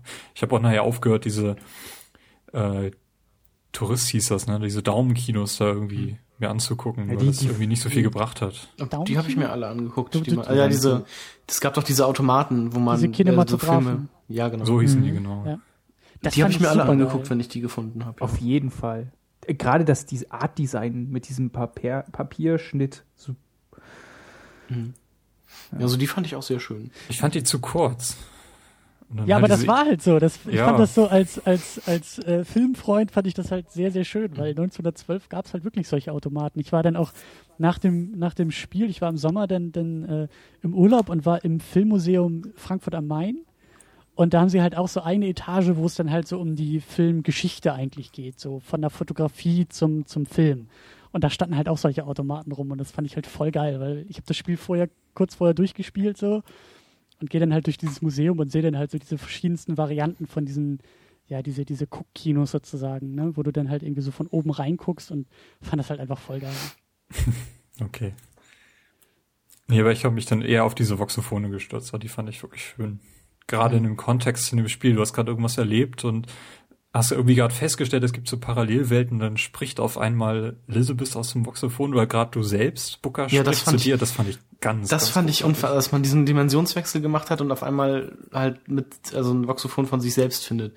Da dachte ich mir dann auch so, was ist denn jetzt los? Oder was ist, also was passiert hier gerade? Wieso höre ich mich jetzt selbst? Das war halt wieder so ein What the fuck Moment. Vor allen Dingen finde ich das immer super geschickt in einem Spiel gelöst, wo du halt rumrennst und wenn gerade mal nicht viel passiert oder so, äh, würde ich zum Beispiel meinen Podcast anmachen und da hast du halt immer noch irgendwie äh, inhaltlichen Input, den du da bekommst und halt auch richtig guten. Ähm, ich hätte mir sogar noch ein paar mehr gewünscht. Ich habe die halt irgendwie zu selten gefunden. Ich habe, glaube ich, 50 oder so gefunden, Mhm. aber es sind ja 80. äh, wei ja, genau. Also üb- über 80, glaube ich sogar, oder? Ja. Weil das halt auch wieder mehr von dieser Welt erzählt und auch gerade im, in dieser Fabrik, wo äh, die Schwarzen halt so unterdrückt werden, da hat man ja auch von dieser, ähm, wie hieß sie denn? Daisy? Von dieser Daisy Fitzroy. Ge genau. Von der hat man halt auch super viele Nachrichten gefunden und hat halt auch diesen, diesen ganzen Konflikt dann viel besser verstanden und so. Also das finde ich eigentlich eine ziemlich, ziemlich coole Methode, um, um mehr äh, Story reinzubringen und Tiefen. Ja. Ähm, wollen wir denn so langsam mal in die Story einsteigen, da so ein bisschen durchgehen oder wollen wir noch irgendwie, habt ihr noch was zum, zum Gameplay anzumerken? Nee, soweit nicht. Nee, eigentlich nicht mehr. Nee. Schön. Ja, ähm, da ich das jetzt gerade erst durchgespielt habe, würde ich einfach mal sagen, dass wir so ein bisschen anfangen, wobei wir den Anfang ja eigentlich auch schon äh, besprochen haben. Also man kommt halt irgendwie mit diesem Boot da auf diesem Leuchtturm an Mhm. und aktiviert den dann so, dass man da halt Das fand ich übrigens auch einen sehr coolen Moment, als dann, als man diesen, diesen Code eingibt ähm, und dann der Himmel einfach so, so antwortet quasi und in diesem Rot aufleuchtet mit diesem, äh, mit dieser lauten Sirene dazu. Das, das fand ich sehr cool. Ja, auf jeden Fall. Das, das war echt geil. Ja. Und da ging das auch schon langsam los, dass ich dann auch wusste, okay, deswegen heißt das Spiel auch Bioshock. Äh, ich bleib immer noch ein bisschen skeptisch, weil das ist jetzt die Wiederholung aus dem, was wir aus dem ersten Bioshock kennen, Mhm. mehr oder weniger. Nur halt jetzt nicht nach unten, sondern nach oben geschossen. Aber okay, so, ne, man ist ja irgendwie offen für alles und, ähm, und am Ende hat das natürlich alles dann noch mehr Sinn gemacht, aber zum Ende kommen wir dann ja, kommen wir dann ja gleich. Ja. Genau, wobei ich mit diesen ganzen Hinweisen am Anfang überhaupt nichts anfangen konnte. Also man ist irgendwie stockweise diesen Leuchtturm hochgegangen und dann war da auf einmal so ein Zettel, bring us Ja. the, the girl und you must stop him und so ein Kram und dann ist da auf einmal so eine USA-Karte hinter der Leiche und das Ja, wisst ihr, was das mit der Leiche auf sich hatte? Ja, don't disappoint, das war wahrscheinlich so eine Warnung. Also man hat ja Schulden und wenn du das irgendwie nicht erfüllst, dann landest du halt so wie dieser Kerl hier oder so. Vielleicht war das ja sogar ein, ein Booker aus einer anderen Dimension, die, wo, also die, wo er gescheitert ist. Möglich, ja? Ist das so? Nee, was das weiß ich nicht. Also gerade weil das Spiel ja endet, indem du stirbst, Mhm. ähm, dann endet das ja halt. Also kann ich mir nicht so richtig vorstellen. Ich würde sagen, dass wir das am Ende diskutieren. Also das ist, äh, wir brauchen Genau. die Vorarbeit. Ja, okay. naja gut, dann fliegt man halt mit dieser Rakete hoch ähm, in diese Himmelsstadt und muss sich, glaube ich, erstmal so ein bisschen zurechtfinden. Aber bevor man eigentlich in diese Stadt eintreten kann, muss man ja erstmal zu diesem Prediger oder an diesem Prediger überhaupt Mhm. vorbei und den kann man ja Genau. gar nicht überwinden, ohne dass man sich eben auf diese Läuterung einlässt. Und, und Genau. das hatte ich auch vorher schon, schon gehört und gelesen. Also ich habe es ja ein bisschen später gespielt und dass da irgendwie, also gerade die Amis natürlich, ne, dass es da dann irgendwie natürlich äh, Leute gab, die gesagt haben, oh mein Gott, dieses Spiel, das ist ja furchtbar, weil ich muss mich da zwangstaufen lassen und ich bin ja ein atheistischer Mensch und das kann ja nicht angehen, dass ich irgendwie sowas über mich ergehen lassen muss in diesem Spiel. Mhm. Und deswegen war ich gespannt auf diese Szene. Ich wusste, da kommt irgendwie sowas und fand es dann aber im Nachhinein so unglaublich albern, dass sich Ja, Leute über so etwas irgendwie aufregen können, weil Ich fand die halt auch nicht spektak spektakulär. Das ist, gehörte halt zur Story dazu und Ja, Ja. und das ist auch irgendwie so, so so engstirnig einfach. Ich meine, das macht halt auch alles Sinn in dem Spiel. Und ich meine, dafür spielst du halt eben auch diesen Booker. Und er ist, wie Timo ja auch gesagt hat, so er redet ja auch. Er ist, er ist ja eben nicht exakt du, sondern er ist eine eigenständige Person. Mhm. Und äh, da halt nicht irgendwie abstrahieren zu können und sagen zu, zu sagen irgendwie, ja, ich werde hier zwangsgetauft, ist halt irgendwie total albern. Finde ich persönlich. Ja. Mhm. Vor allen Dingen, wenn du in diese Kapelle reinkommst, wo alle so mit ihrer Kerze durchs Wasser warten, das war schon ziemlich krass, mhm. so auch von der Grafik her. Ja. Ähm. Ja, mich hat das eigentlich auch gar nicht gestört, weil äh, es entfaltet sich ja hinterher noch dieser ganze religiöse Fanatismus, von daher. Und ich muss auch sagen, also wenn man, man kommt da dann ja durch und, und landet dann ja in so einer Art Garten, so Garten Eden-mäßig. Und was ich halt einfach auch so geil fand bei dem Spiel und was mich total reingezogen hat, ist so dieser, ähm, also diese, diese, diese amerikanische Geschichte und Kultur, die da irgendwie auch kritisiert wird oder, oder auch irgendwie persifliert wird. Also dass ja irgendwie die, die Gründerväter der, der amerikanischen Nation so als Götter schon fast irgendwie äh, ähm, verherrlicht werden. Also da waren dann ja irgendwie mhm. drei Statuen, die einen da gleich begrüßen. Äh, ich weiß gar nicht mehr genau, wer, da, wer das alles war. Ich glaube irgendwie Washington oder so. Und das fand ich einfach so das hat mich total interessiert, so diese Welt, die so mit, mit der eigenen Geschichte irgendwie umgeht, die ja durchaus ihre realen Wurzeln hat. So, das ist ja irgendwie, also Bioshock macht ja was Eigenes da draus, aber diese, diese Leute gab es ja wirklich und dann mal so dieses, was ja auch durchaus irgendwie in Amerika in gewissen Teilen aktuell ist, das mal so extrem zuzuspitzen und zu sagen, so wenn ihr irgendwie so auf eure, auf eure Verfassung abfahrt und irgendwie auf euren Konservatismus abfahrt, so dann ziehen wir das jetzt mal durch und erheben die Leute irgendwie zu Göttern und gucken mal, wie dann irgendwie Geschichten damit erzählt werden können. Und das fand ich einfach voll, voll geil und total interessant. Dieses What-If-Szenario, so was wäre mhm. gewesen, wenn tatsächlich irgendwie so ein, so ein religiöser Fanatismus irgendwie in diese Richtung gelenkt wird. Ja, das ist ja auch eins der ersten Dinge, dass man halt irgendwie diese Welt kennenlernt und dann ist das halt nicht nur diese fliegende Stadt, sondern eben auch, dass da wohl dieser riesige Prophet halt von allen verehrt wird und man versucht dann irgendwie so selbst Position zu beziehen, so innerlich schon äh, so, so sich sein eigenes Ziel auszurechnen, was, was wird jetzt wohl passieren und werde ich diesen Propheten überhaupt stürzen müssen? Und ja. Also sowas habe ich zumindest von diesem Spiel erwartet. Und gerade bevor man in diesem Garten Eden landet, so zwischen ähm, Taufe und diesem Wiederaufwachen, landet man ja auch schon zum ersten Mal in dieser Traumszene wieder in diesem Büro und sieht, wie Columbia zerstört wird. Und dann wacht man erst in diesem Garten auf. Und das ist ja auch schon so, so ein bisschen so eine Vorahnung. Mhm. Was passiert ja, das hatte ich, das hatte ich beim ersten Mal durchspielen auch gar nicht mehr drauf, dass man das ja schon, schon gesehen hat, sozusagen. Das ist mir jetzt beim zweiten Mal auch erst wieder aufgefallen dass, dass man die Zerstörung New Yorks dann quasi schon gesehen hat. Stimmt. Ja. Mhm. Und, und was ich halt auch immer so geil fand, ähm, wenn du Comstock sprich doch einmal zu dir über so einen riesengroßen Beamer. Mhm. Ja, und dann siehst so du, dass dieses, das so ein dieses, wegfahrender Zeppelin ist, ne, diese Leinwand. Ja, und so überdimensioniert und so dieses, dieses völlig weit ab von der Realität äh, weil das halt dieser Fanatismus ist. Ich finde, das war halt super krass. Und auch diese ganzen Gemälde. Also ich bin halt durch jede, jeden Raum durch und habe die Gemälde mir angeguckt und geguckt, ob man da noch irgendwelche Informationen oder sowas findet. Also das, das stimmte halt alles so gut überein, dass man halt so richtig in diese Welt eintauchen konnte. Also, ja, das macht das Spiel auf jeden Fall schon sehr, sehr gut. Man, also ich hatte mich auch hingesetzt bei dem Spiel und habe mir dann halt auch die ganze Zeit während des Spielens irgendwie so Fragen aufgeschrieben, also die so halt aufgeworfen wurden. Und dann halt auch alles, was zur Antwort führen könnte oder geführt hat, habe ich mir dann dazu als Notiz zugeschrieben. Du hast mitgeschrieben. Und, ja, ja, ich habe genau, also sobald irgendwas passiert, habe ich dann halt kurz auf Pause gedrückt, habe das aufgeschrieben und habe dann weitergespielt. Cool. Und das habe ich halt bei, äh, bei noch keinem anderen Spiel so gemacht und das trägt bei mir zumindest auch nochmal viel zur Atmosphäre dieses Spiels mit bei. Ja. Ich habe zum ersten Mal bei diesem Spiel alles mitgeschrieben. Ich habe mir die gesamte Story notiert und glaube ich mhm. auch so überhaupt Schritt halten können so und mehr verstanden, als ich verstanden hätte, wenn ich das halt nicht mitgeschrieben hätte, weil ich so ein bisschen nachschlagen konnte. Und ich habe auch vor allem immer bei solchen Spielen so das Problem, äh, Personen und Namen jetzt zu merken, die irgendwie mhm. ganz am Anfang mal aufgetaucht sind und dann halt nicht mehr. Und das, das hat mir ganz gut geholfen, jetzt irgendwie mehr zu verstehen, als ich verstanden hätte, wenn ich das irgendwie nicht gemacht hätte. Und ich meine, ich habe auch zwischendurch mal zwei Wochen das Spiel gar nicht angefasst, weil mich das irgendwie nicht mehr so äh, gezogen hatte und ich dann auf einmal eine Wii U hier hatte mit Mario und ne? Also es, das hat mir ganz gut geholfen, das stimmt. Also ich habe mir jetzt nicht so Fragen notiert, aber die haben sich eigentlich in meinem Kopf auch entwickelt.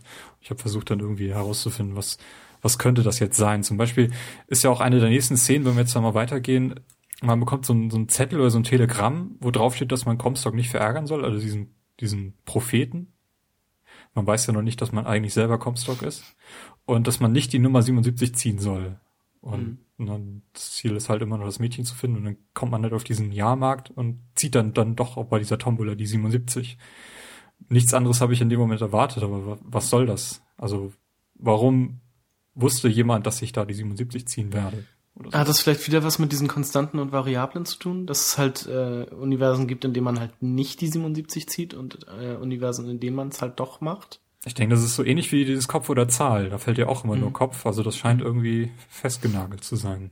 Es kann natürlich sein, dadurch, dass man diese Notiz bekommt, weil wenn es eine, äh, wenn es eine Konstante wäre, dann würde man wahrscheinlich nicht die Notiz bekommen.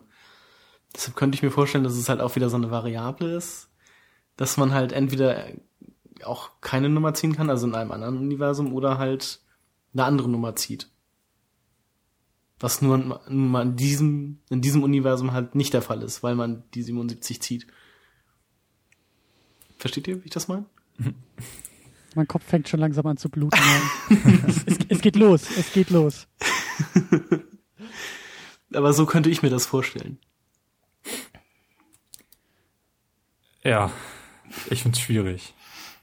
Gut fand ich, äh, wie diese biotischen Fähigkeiten in diesem Spiel eingeführt wurden.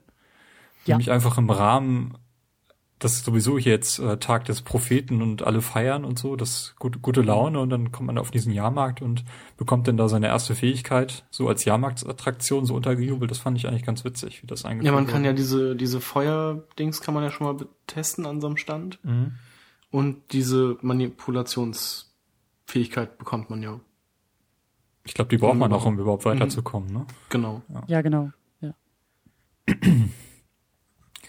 So, und dann nach dieser Tombola, du hattest diese Szene ja schon angesprochen, dass man da irgendwie, dass es da so ein bisschen, also dieses AD-Zeichen kommt dann auf und dann plötzlich wird alles, schwingt alles so ein bisschen um und auf einmal dreht sich das Spiel irgendwie um. Man, da werden irgendwie so, man soll so ein gefesseltes Paar mit einem Baseball bewerfen hat aber auch irgendwie die, die Wahl, diesen Tombola-Chef halt zu bewerfen. Also man, mhm.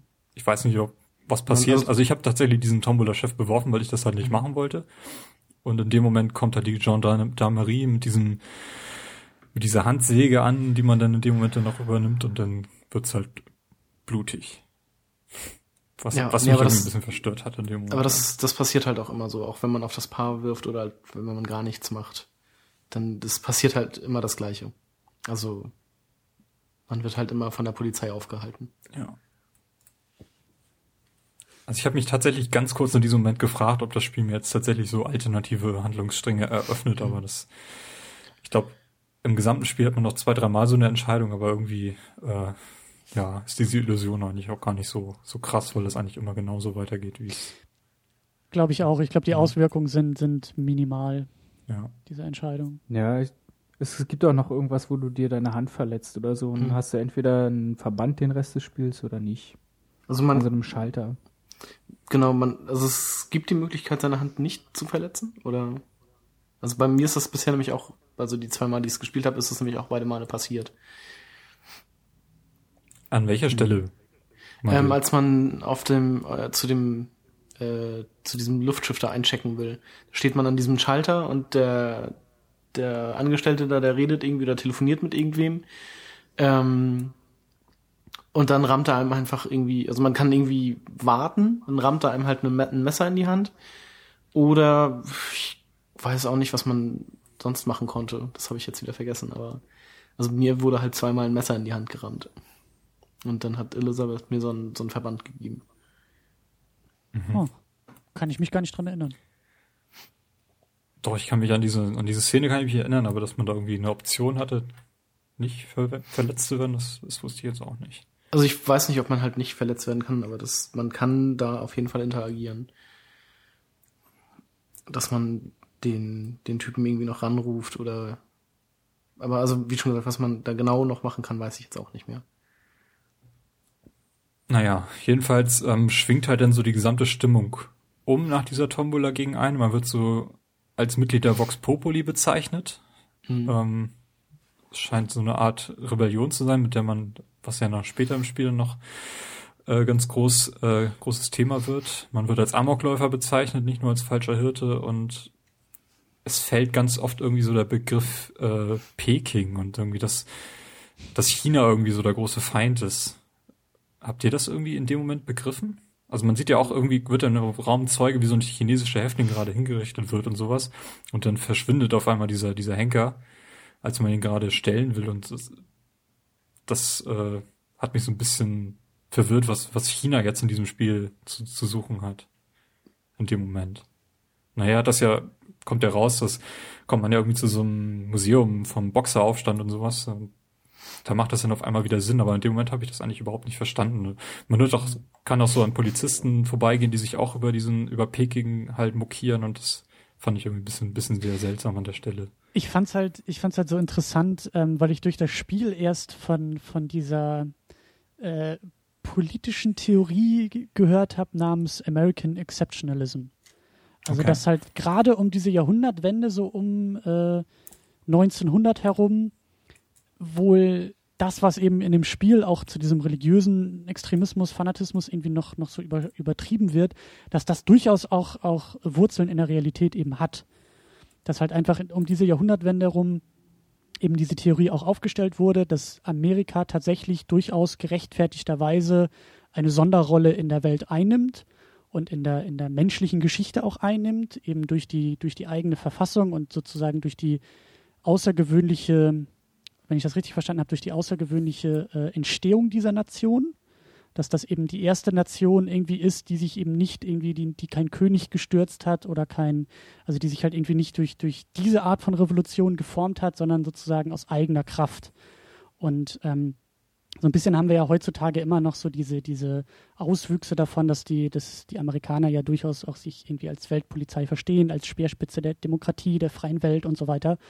Und das hat wohl auch irgendwie alles so ein bisschen seine Wurzeln in dieser, oder war eben in, in dieser Jahrhundertwende so, so extrem. Und deswegen äh, kann ich mir das sehr gut vorstellen, dass das auch der Grund sozusagen ist, warum da gegen andere Nationen, eben gegen, gegen China irgendwie gewettert wird. Ähm, weil das einfach so diese, diese, dieses Selbstverständnis von, wir sind eigentlich so hier irgendwie die Könige der Welt und eben auch, dafür steht ja auch Columbia. Das ist ja eben auch so dieses, auch diese technische Innovation und diese Stadt in den Wolken, die sich ja auch noch vom Festland irgendwie abgesetzt hat und wo eben tatsächlich dann irgendwie die Elite sich versammelt, was ja auch so ein bisschen diese, diese äh, Geschichte in Rapture ja irgendwie war, so das Exil für die Elite und so ähnlich soll Columbia ja auch funktionieren, dass da erst so die tatsächliche Freiheit möglich ist, was natürlich dann zumindest im Spiel ja natürlich nur für Weiße zugänglich ist und, und äh, das fand ich halt total interessant. Also ich habe danach mal ein bisschen dann durch Wikipedia durchgewühlt und, und ähm, bin halt durch das Spiel erst auf diese, auf dieses Phänomen aufmerksam geworden und fand das halt auch irgendwie total cool, dass, dass ein Videospiel äh, mich so ein bisschen in der Richtung aufklären konnte. So. Und das, deswegen fand ich das auch total interessant, so diese Stimmung in Columbia, die eben auch so, die rassistisch ist, die auch eben ja so, so anderen Nationen gegenüber eben auch feindlich ist. Und das, das zeigt sich dann eben auch in diesen Momenten. Und wie du auch gesagt hast, auch auf der Straße wird da sehr gerne in diese Richtung irgendwie gewettert und diskutiert und ja, also fand ich schon ganz cool, dass irgendwie, dass ausgerechnet so ein Ego-Shooter sowas irgendwie sich traut, mal aufzugreifen. Mhm. mhm. Na gut, ähm, ja, man meint, also das Ziel in dem Moment ist halt, dass man nach Monument Island kommt, um eben Elizabeth dort zu, zu finden. Und dann kommt diese Szene, die Stefan schon angesprochen hatte, mit diesem, man legt so einen Schalter um und dann spricht der Prophet über diese Leinwand, die auf diesem Zeppelin ist, was man in dem Moment aber nicht sieht, zu dir, also zu dem falschen Hirten und sagt sowas wie, um deine Schuld zu tilgen, musst, willst du mein Lamm rauben und sowas und äh, assoziiert wahrscheinlich, also ich habe in dem Moment schon, weil ich wusste, dass Elizabeth existiert, also Sophie hat mir das Spiel dann doch schon gespoilert, ähm, dass Elizabeth wahrscheinlich mit Lamm gemeint ist. Und das geht nicht ohne Blutvergießen und dann schaut Booker irgendwie seine Hände an und sieht, dass sie blutig sind und sowas. Das ist ganz merkwürdig. Das hat so ein bisschen was Übernatürliches dann seitens Comstock ähm, assoziiert. Und dann, dann fliegt halt eben dieses Luftschiff weg und man sieht, dass das Haus, in dem man ist, dann plötzlich in Flammen steht und man, dass man eben, um da rauszukommen, eigentlich nur über diesen Zeppelin halt ähm, fliehen kann und versucht dann dort irgendwie in die Steuerung zu kommen und nach Monument Island zu kommen. Und äh, ja, ist alles äh, recht, recht hektisch in diesem Moment, finde ich. Dann sieht man auch irgendwie, dass in diesem Luftschiff, in diesem Cockpit noch so, ein, so eine Person steht, die so einen Altar anbetet. Ja, Und- so eine Nonne Ja. oder sowas Ja. ist es, glaube ich. und dann auf einmal das Luftschiff auch anzündet und man muss wieder weiter und dann über diese, diese Rails da sich weiterhangeln, bis man dann tatsächlich nach Monument Island irgendwie Hals über Kopf dann ankommt. Monument Island scheint so eine Art Turm zu sein. Da steht dann auch nochmal irgendwie The Tower protects the land from the false shepherd. Also es ist irgendwie, man ist auf jemand, plötzlich die, der Staatsfeind so an dieser Stelle, nachdem man irgendwie so friedlich quasi nach, nach Columbia gekommen ist. Der Ketzer. Der Ketzer, genau. Was haben wir denn in Monument Island? Ähm, Also da ist auf jeden Fall Elizabeth, oder? Mhm, genau. also man, man kommt ja auf Elizabeth auf diesem Weg dorthin, wo man sieht, dass sie beobachtet wurde. Also es scheint so eine Art Gefängnis zu sein.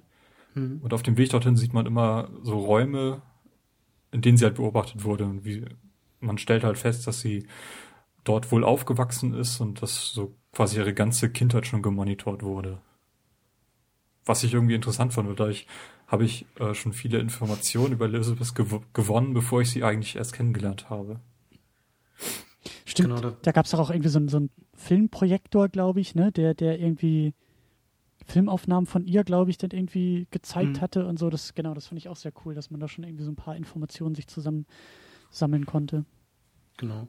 Den verschiedenste Aufzeichnungen auf irgendwelchen Tafeln aufgemalt und sowas.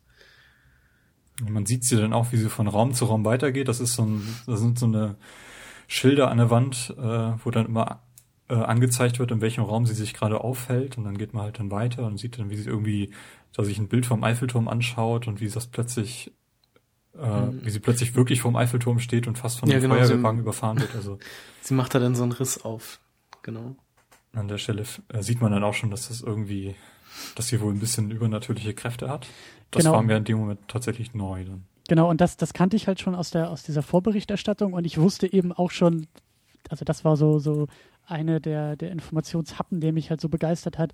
Ähm, also das haben sie in den Previews irgendwie auch schon gezeigt. Dann siehst du ja, äh, sie macht ja irgendwie so ein Tor auf, ähm, auf, auf einer Pariser Straße ist man dann ja irgendwie, oder ist sie zumindest irgendwie. Und äh, in dem Kino hängt eine Werbung für Star Wars Revenge of the Jedi. Also der letzte der alten Star Wars-Filme hat tatsächlich auch, also kurz vor Kinostart hat sich George Lucas dazu entschieden, ihn eben nicht Revenge of the Jedi zu nennen, sondern Return of the Jedi. Und also es gab aber wirklich auch schon damals so, so ähm, Werbematerialien und der Film wurde eben ursprünglich so angekündigt. Und diese, diese, diese Informationshappen zeigt ja schon in so eine Richtung von irgendwas, irgendwas Merkwürdiges. So, sie macht so ein Tor auf in unsere Welt, in unsere Gegenwart oder in eine alternative Vergangenheit oder, oder irgendwas ist da. Und das hatten sie in den Previews halt auch schon gezeigt, eben dieses, dieses Star Wars-Ding, was ich halt super interessant fand. So dieses, dieses, dieses Anzeichen von, da passiert irgendwie was über dieses Spieluniversum hinausgehend. Und deswegen, ich fand es ein bisschen schade, dass es dann so ein bisschen verfeuert wurde in dem Spiel selbst. Also das, ich hatte mir, ich hatte mir von diesen Dimensionstoren ursprünglich viel mehr erhofft. Mhm. Jetzt war das dann doch relativ einfach immer nur so dieses, ja, hier wechsel mal in, was anderes rein, aber du bist trotzdem immer noch in Columbia. Du verlässt Columbia dabei ja nicht. Vor allem diese richtigen Dimensionswechsel, die gibt's halt auch nur dreimal. Und sonst wird mit diesen Rissen halt immer nur irgendwie, ja, unterstützt, also kampfunterstützende Sachen. Genau, genau. Und ich, ich, hat, ich hatte mir damals erhofft, dass da einfach was total Abgefahrenes passiert. Dass, dass, dass du auf Mhm. einmal wirklich irgendwie auf so einer Pariser Straße bist und da einfach weiterspielst. So. Und dann kommt das Ja. nächste Tor und du bist irgendwie, keine Ahnung, ganz woanders auf der Welt, zu einer ganz anderen Zeit. Und das fand ich dann ein bisschen, bisschen, ja, ein bisschen schade, dass es halt eben nur so, so klein benutzt wurde. Nicht- Ein nicht bisschen wie, wie ein Shadowman. Erinnert ihr euch an Shadowman? Vom Leider nicht. N64 hier. Nee. Sehr vage. Da ist man da auch irgendwie in so dieser Fantasiewelt und Ja, bricht da- dann teilweise auch ins richtige Los Angeles aus und hat dann mal so eine Bosskämpfe und dann ist man plötzlich wieder der, der Seelenjäger in, in dieser Fantasiewelt. Das, das könnte man machen. Also mir ist in dem Moment tatsächlich gar nicht aufgefallen, dass da irgendwie dieses Star Wars Poster hing. Das habe ich gar nicht registriert. Mhm. Mhm. Muss ich Nein, ich auch nicht. Aber ich wusste auch gar nicht, dass es diese Zeitrisse vorher gab. Das war, also, das, wenn ich jetzt so darüber nachdenke, wäre das natürlich super geil gewesen, dass man da mehr hätte ma- mitmachen können. Wobei ich nicht weiß, ob ich das wirklich in dem Spiel gewollt hätte, in die anderen Städte dann zu gehen, weil es ist schon ziemlich cool, dass du halt wirklich nur in Columbia bist und dass du wirklich nur einen Ausschnitt aus dieser Geschichte siehst und sich halt alles andere drumrum spinnt, so dass du das halt, was vorher war, was später war oder so, dass du das halt erst ähm, entweder über diese Voxophone oder über die Geschichte dann am Ende be- mitbekommst. Ja, aber ich fand es halt ein bisschen schade, dass es so isoliert einfach war.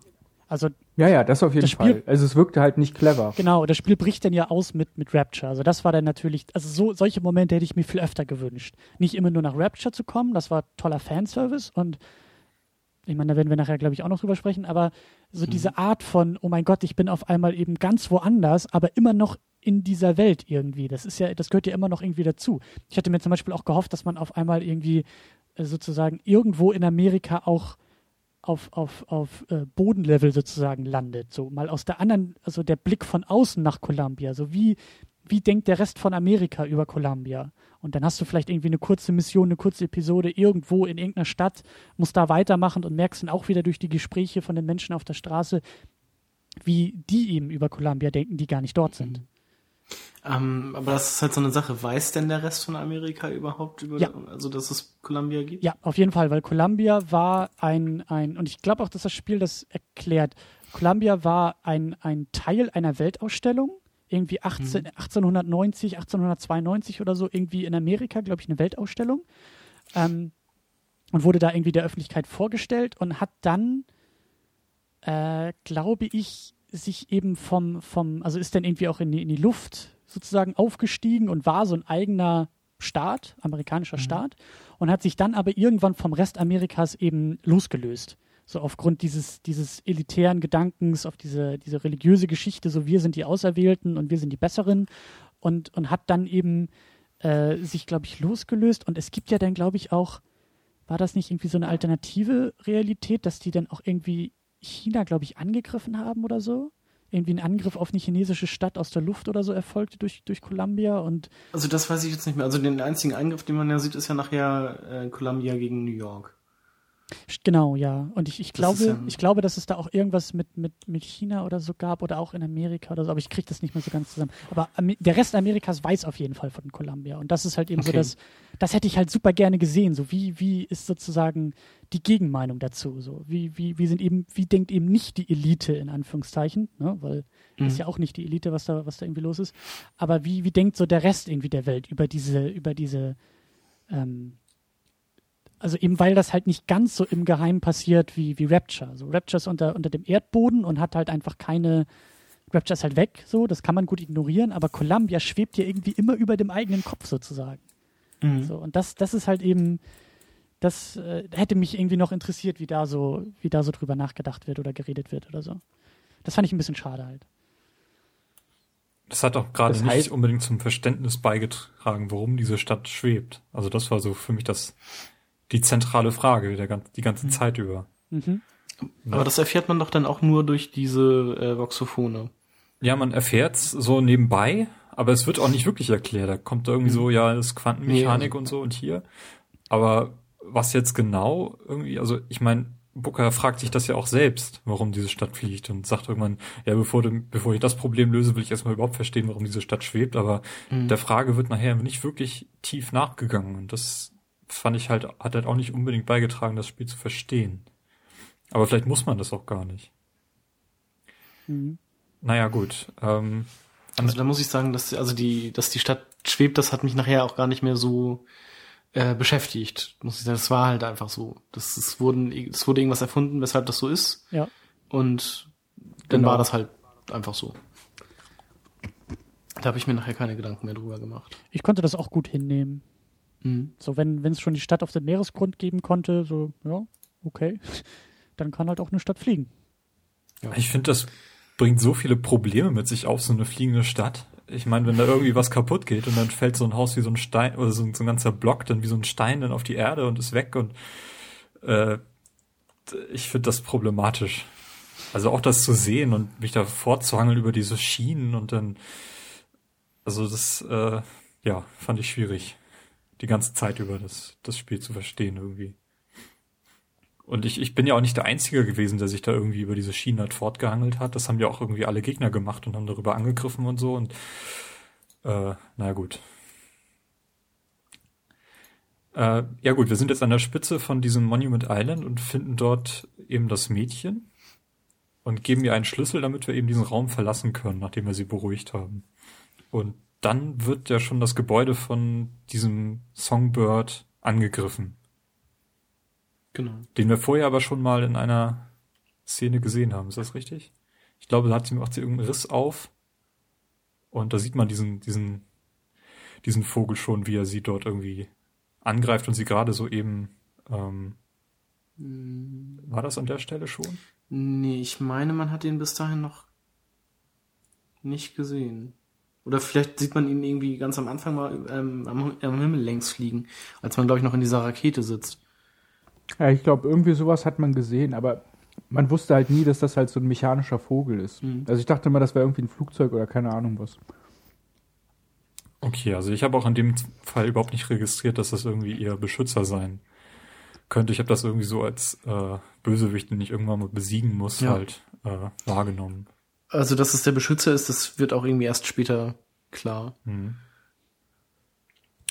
Na gut, dann gibt's wieder so eine Traumszene, weil man irgendwie eben gerade so von diesem Adler äh, fliehen kann, indem man ins Wasser fällt und der Adler halt dort nicht hinfolgen kann. Und Stimmt, sieht- ja. Genau, das, das fand ich auch schon cool, dass, dass man da so diese, diese Anzeichen sieht. Also das ist dann ja nachher, wenn ein, wenn ein Rapture landet, also das ist so ähm, schon der erste Hinweis, so was dann nachher noch Mhm. kommt.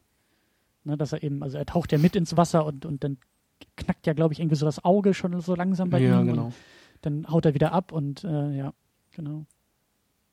Also das hat halt auch irgendwie dazu beigetragen, dass man den als als äh, späteren Bossgegner halt wahrgenommen hat, dadurch, dass er eben hier schon Schwäche gezeigt hat. Ja. Wie so ein klassischer Bossgegner auf, äh, von Legend of Zelda, wo halt jeder Boss irgendwie so ein Auge hat, was halt die verletz So, ja, verletzliche Stelle anzeigt. Ne, sowas. schießt nachher aufs Auge, so, Mhm. Wenn es grün ist, ist er verletzbar, wenn es rot ist, dann nicht. Sozusagen. ja. Naja, und dann ähm, wacht man halt an diesem Strand auf, wo auch wieder Party ist. Ähm, was war das? Soldiers Island heißt das, glaube ich. Soldiers Field. Und War das äh, nicht, die, war das nicht irgendwie diese Battleship Bay oder sowas? Battleship Bay? Ja, irgendwie sowas. Jedenfalls ähm, direkt nachdem Elizabeth einen wiederbelebt hat, äh, genießt sie erstmal irgendwie ihre Freiheit und tobt da so ein bisschen rum. Mhm. Fand ich auch sehr Fand ich auch sehr großartig. witzig, ja. Stimmt. Stimmt, ja, voll. Wo, Ach, da irgendwie so den, den Eindruck, äh, wie so ein Erholungsgebiet für, für Soldaten, was so künstlich eingerichtet wurde, hatte ich. Auch so vom Namen her, Battleship Bay oder was das jetzt war. vor allen Dingen wurde dort halt auch gezeigt, ähm, dass sie halt vorher so isoliert war und plötzlich Menschen sieht und sie tanzt und so. Das fand ich war ziemlich cool gelöst so von Hm. der Interaktion dann mit den Menschen. Und was sie halt auch so erzählt hat. Ja, ich finde eine Sache noch zu, zu Elizabeth. Ähm, das ist halt keine Kritik oder so, das ist halt eher so, so, so, ein, so ein Weiterspinnen oder so ein. Ich hätte es halt cool gefunden oder, oder ihre Perspektive aus, also ihre Perspektive selbst wahrzunehmen, wäre, glaube ich, super interessant gewesen. Weil so die Vorstellung konnte das Spiel, glaube ich, nicht ganz so gut transportieren. Die Vorstellung, die ganze Zeit eigentlich nur in so einem äh, gefälkten Gefängnis irgendwie festgehalten zu werden, ohne dass du es weißt. So, das hat mich so ein bisschen an Portal erinnert. Und bei Portal, ich hoffe, ich spoil jetzt nicht für euch irgendwie Portal, aber das ist ja auch schon alt genug. Nee, mach ruhig. Dann, äh, das, das war für mich halt auch so einer der größten What the fuck-Momente, als man irgendwie merkt, so, the cake is a lie, ne? Du kannst auf einmal hinter die Kulissen dieser, dieser, dieser Kammern gucken. Du merkst, okay, hier ist irgendwie noch was viel Größeres, hier ist irgendwie noch was dahinter. Und dann irgendwie so in den späteren Testkammern geht es ja auch gerade darum, aus den Kammern halt auszubrechen. Und das, das finde ich irgendwie mal cool, wenn das irgendwie so ein Spiel schaffen könnte, lange Zeit irgendwie eine Realität vorzugeben, die gar nicht, die gar nicht der Wahrheit entspricht. Und dann auf einmal dieser Blick hinter die Kulissen, weil das muss für sie ja eigentlich totaler, totaler Brainfuck gewesen sein. Irgendwie, ich weiß nicht, wie alt sie war, irgendwie 19 oder so oder 18 oder 20 oder so Ja. ist sie, glaube ich, zu dem Also ihr Zeitpunkt. ganzes Leben war ja eine einzige Lüge, ohne dass sie es gemerkt hat. Hm. So, sie hat ja die ganze Zeit da irgendwie vor Kameras und hinter irgendwelchen Schaufenstern gelebt und wusste das gar nicht. Und auf einmal kommt da dieser Typ, der sie da rausholt und dann merkt sie erst, wo sie ist. Und, und selbst dieser Ort, wo sie ist, ist eigentlich überhaupt nicht irgendwie real, sondern auch nur eine Inszenierung von, von irgendwelchen Idealen und so. Und das fand ich halt irgendwie eigentlich, also eigentlich ist es super interessant, aber das Spiel macht da, glaube ich, auch gar nicht so viel mit, darauf einzugehen, wie das für sie irgendwie ist. Also schon so diese kleinen Anzeichen, auf einmal hat sie da Menschen um sich rum und ihre Bedürfnisse und sie will nach Paris und so, aber irgendwie da auch wieder ein bisschen verschenktes Potenzial. So, da hätte man vielleicht auch noch was draus machen können. Deswegen bin ich gespannt auf den nächsten DLC, wo es nämlich irgendwie, wo man Elizabeth äh, spielen soll. Halt nicht zu dieser Zeit, nicht, nicht aus dieser Perspektive, sondern auch wieder so ein alternatives Universum. Aber ich bin mal gespannt, ob sie irgendwas Cooles mit ihr machen können. Mhm, klingt interessant. Also, du hast ja eben schon gesagt, nach Paris fliegen. Das ist so ihr Traum. Äh, da hat sie immer diese Risse hingeöffnet, um eben, weil das halt so ihr Wunschdenken ist. Sie hat da viele Bücher gelesen und alles und man hat ja jetzt immer noch den Auftrag im Hinterkopf, ich muss, also ich muss Elizabeth irgendwo hinbringen, um meine Schuld zu tilgen und ähm, mein Ziel ist New York, ihr Ziel ist Paris und ich mache ihr das jetzt irgendwie schmackhaft, indem ich sage, ich bringe dich nach Paris, dafür müssen wir zu dieser First Lady, zu diesem Luftschiff und das können wir halt dann dorthin steuern. Und das ist quasi dann so in dem Moment das nächste Ziel, dass wir halt äh, durch Soldiers Field halt durchgehen, was dieser Vergnügungspark ist. Für Soldaten, sag ich mal. Stellt sich irgendwie raus, er wurde erbaut, um Kinder früh an den Dienst am Staat zu gewöhnen.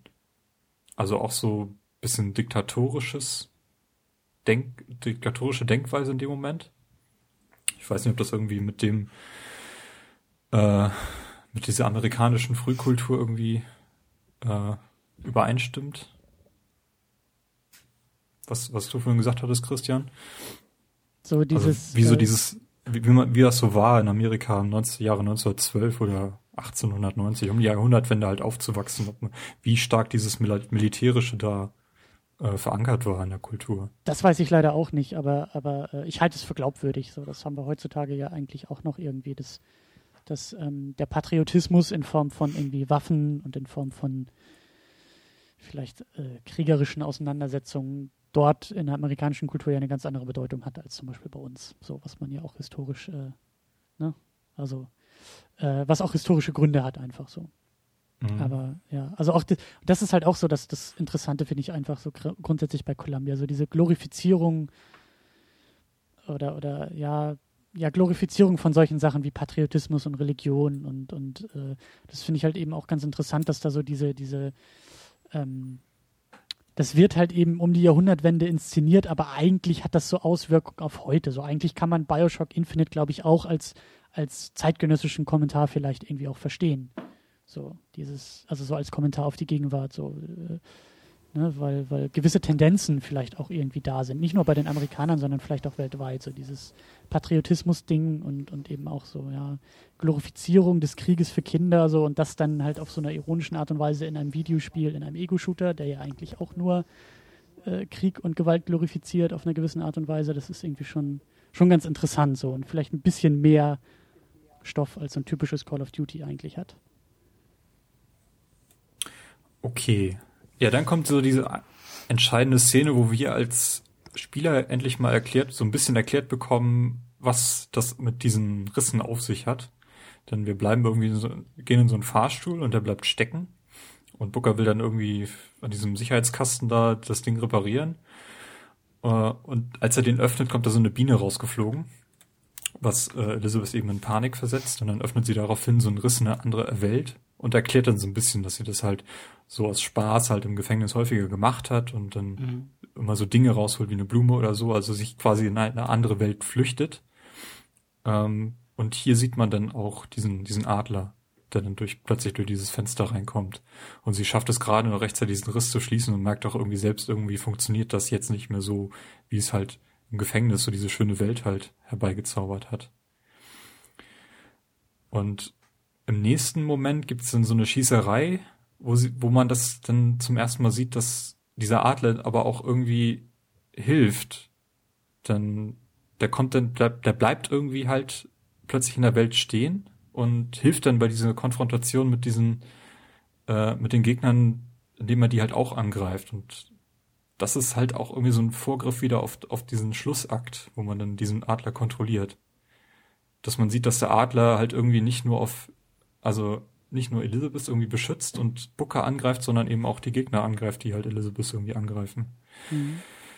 Äh, fand ich in diesem Zeit, Zeitpunkt ein bisschen verwirrend, weil der Adler danach lange Zeit halt nicht mehr auftaucht. Mhm. Aber das, äh, ja, irgendwie so, so eine dritte Partei. Also man hat ihn plötzlich nicht mehr nur als äh, alle gegen einen, sondern da ist noch eine dritte Partei irgendwie, die da, die damit eingreift. Und das wird ja später noch eine vierte, wenn diese Vox Populi dazukommt. Dass halt irgendwie vier Parteien gegeneinander kämpfen. Vielleicht mhm. nicht so, nicht so krass, aber so habe ich das in dem Moment halt wahrgenommen. Ja, dann kommt dieses äh, Schock-Jockey, wo ich überhaupt nicht verstanden habe, bis ich das Ding halt besessen habe, was das sein soll. Dass man halt irgendwie eine Gondel aktivieren muss, indem man die irgendwie mit Energie versorgt. Und muss, heißt es ja, brauchst Schockjockey und das scheint irgendwie so eine Attraktion auf dem Jahrmarkt zu sein oder was. Und ist in Wirklichkeit aber eine, äh, eine von diesen Fähigkeiten, die äh, Booker nachher erwerben kann.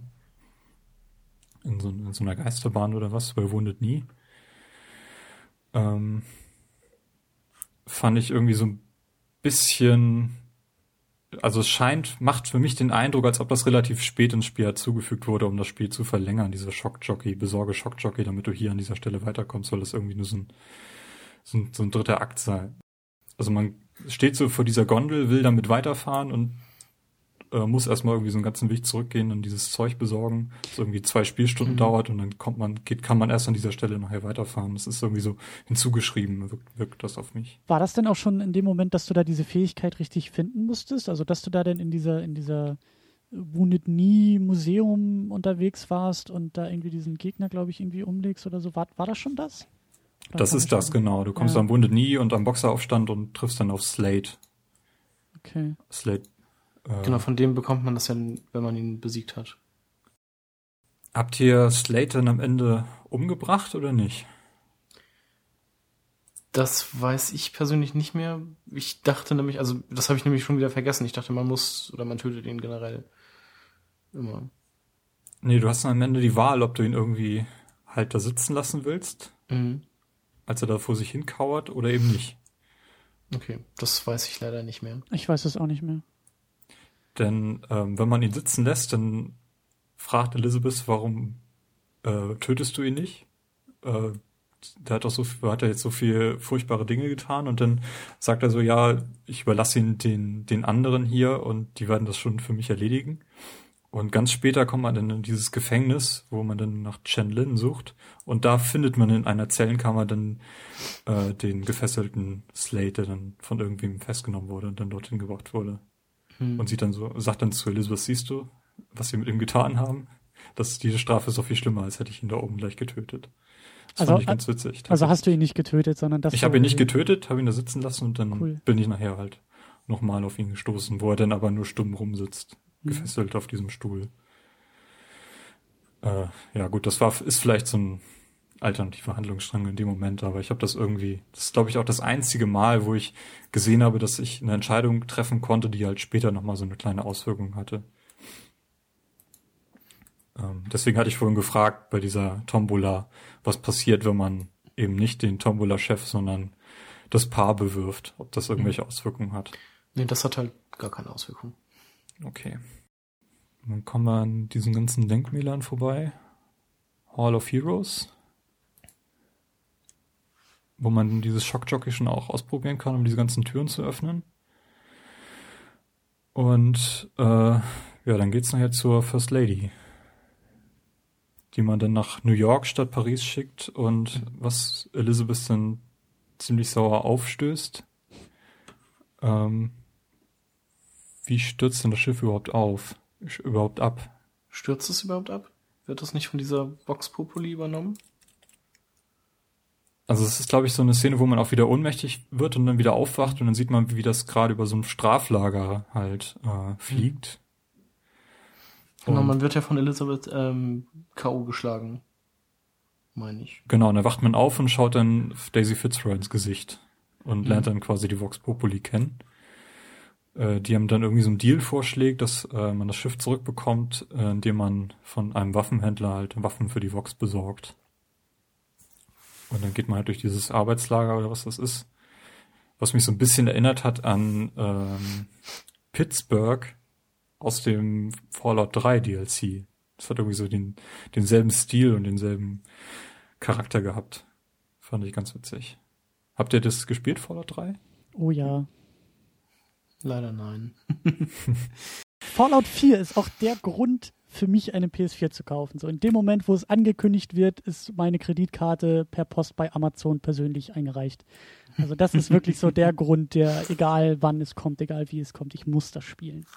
Weil Fall, Fallout 3 hat mich einfach so gepackt. Ich habe es geliebt. Aber ich habe, glaube ich, nicht jeden DLC gespielt, deswegen weiß ich gar nicht, welchen, welchen Pittsburgh DLC. Ich glaube, den habe ich, glaube ich, gar nicht gespielt. Ne? Ja, ich glaube, du hättest, glaube ich, auch diese, diesen Zusammenhang gesehen, wenn du es gespielt hättest, dann wahrscheinlich. Weil das wirklich fast identisch aussieht, wie man dann da durch die Städte sieht und die Leute sich alle an irgendwelchen brennenden Ölfässern da wärmen und nicht wissen, wo sie Essen herkriegen sollen und so. Und dann stehen da noch so Leute und sagen, ja, Geld hat keinen Wert für euch und also das Ganze, was, was Finkton, dann geht ja nachher in dieses Werk von, von Frank, wie heißt das, von Finkton, wo dann diese Masch wo die Leute alle arbeiten, die hier wohnen. Think Industries oder sowas? Think Industries, ja, genau. Wo man Ich glaube, der, der Ort heißt dann auch tatsächlich Finkton. also ich weiß nicht, man sieht, man, wenn man nach Finken kommt über diesen Fahrstuhl, sieht man ja irgendwie, was da alles gebaut wird. Ja. Und das Einzige, was mir da im Kopf hängen geblieben ist, dass ich halt gesehen habe, dass da werden diese Automaten gekauft, die halt überall rumstehen, wo ich mich dann mit Zeug versorgen kann. Das ist mir so hängen geblieben. Das ist ähnlich wie bei, bei Portal 2, wo man durch die Fabrik fährt und sieht, wie diese ganzen Geschütze gebaut werden. So diesen Charakter hatte das. Aber sonst. Ich glaube auch, ich glaube auch übrigens, dass so diese ganzen Anspielungen äh, auf andere Spiele, ich kann mir auch vorstellen, dass das, dass das tatsächlich so Anspielungen auch sind, weil Ken Levine selber irgendwie auch viel so in Interviews auch andere Spiele zitiert und glaube ich auch sehr fit ist, was sozusagen in anderen Spielen passiert. Und äh, deswegen kann ich mir das, kann ich mir das sehr gut vorstellen. So, und das, was du auch gerade gesagt hast, so diese Parallele da in, zu, zu Portal 2, so, das ist, ist mir dann gar nicht aufgefallen, aber jetzt, wo du es so erzählst, macht das auch durchaus Sinn, ja. Kann natürlich sein. Ich meine, ich habe diese Star Wars-Referenz, die du vorhin genannt hast, die ist mir halt nicht aufgefallen. Äh, Das klingt für mich äh, plausibel, dass es vielleicht tatsächlich so ist, dass er sich da irgendwie so ein bisschen halt inspirieren lassen. Ja. Mir wahrscheinlich dann noch nicht. Ja. Na gut, wir kommen dann halt nach Finken, sollen diesen Waffenschmied finden und haben auch Elizabeth überzeugt, äh, dass sie wieder mit uns mitkommt. Nachdem wir sie gefunden haben, dass wir diesen ähm, Waffenschmied Shen Lin finden, der irgendwie sein, seine Fabrik im Zentrum dieses, dieser Fabrik halt hat. Äh, rumherum ist dann noch irgendwie so eine Polizeistation und äh, dieser Game Club, wie heißt das Ding? Game Room, glaube ich. Hast du es nicht einfach nur so? Nee, das Game Live, irgendwie sowas. Good Time Club hieß er. Good Time Club, genau. Da war ich irgendwie zuerst drin und da ging es halt nicht weiter und dann bin ich dann irgendwann doch zu diesem, in dieses zentrale Gebäude gegangen und äh, da kommt man erst an so einer Buddha-Statue vorbei, äh, wo dann, oder dieser Buddha-Schrein, wo nachher Frau Lin steht. Und äh, sagt dann halt, dass äh, Chen Lin zu diesem Good Time Club gebracht wurde und entführt wurde von der Vox. Wo, wo ich mich dann dem Moment gefragt habe, warum entführt die Vox die Person, zu der sie mich geschickt haben, um eben diese Waffen zu bekommen. Das äh, habe ich in dem Moment noch nicht verstanden. Vielleicht war es auch gar nicht so richtig. Na, und diesen Good Time Club äh, prahlt Fink dann über die Lautsprecher, dass Booker schon, schon länger beobachtet wird und äh, getestet wird, dass es quasi so eine, so eine Art Rekrutierung ist.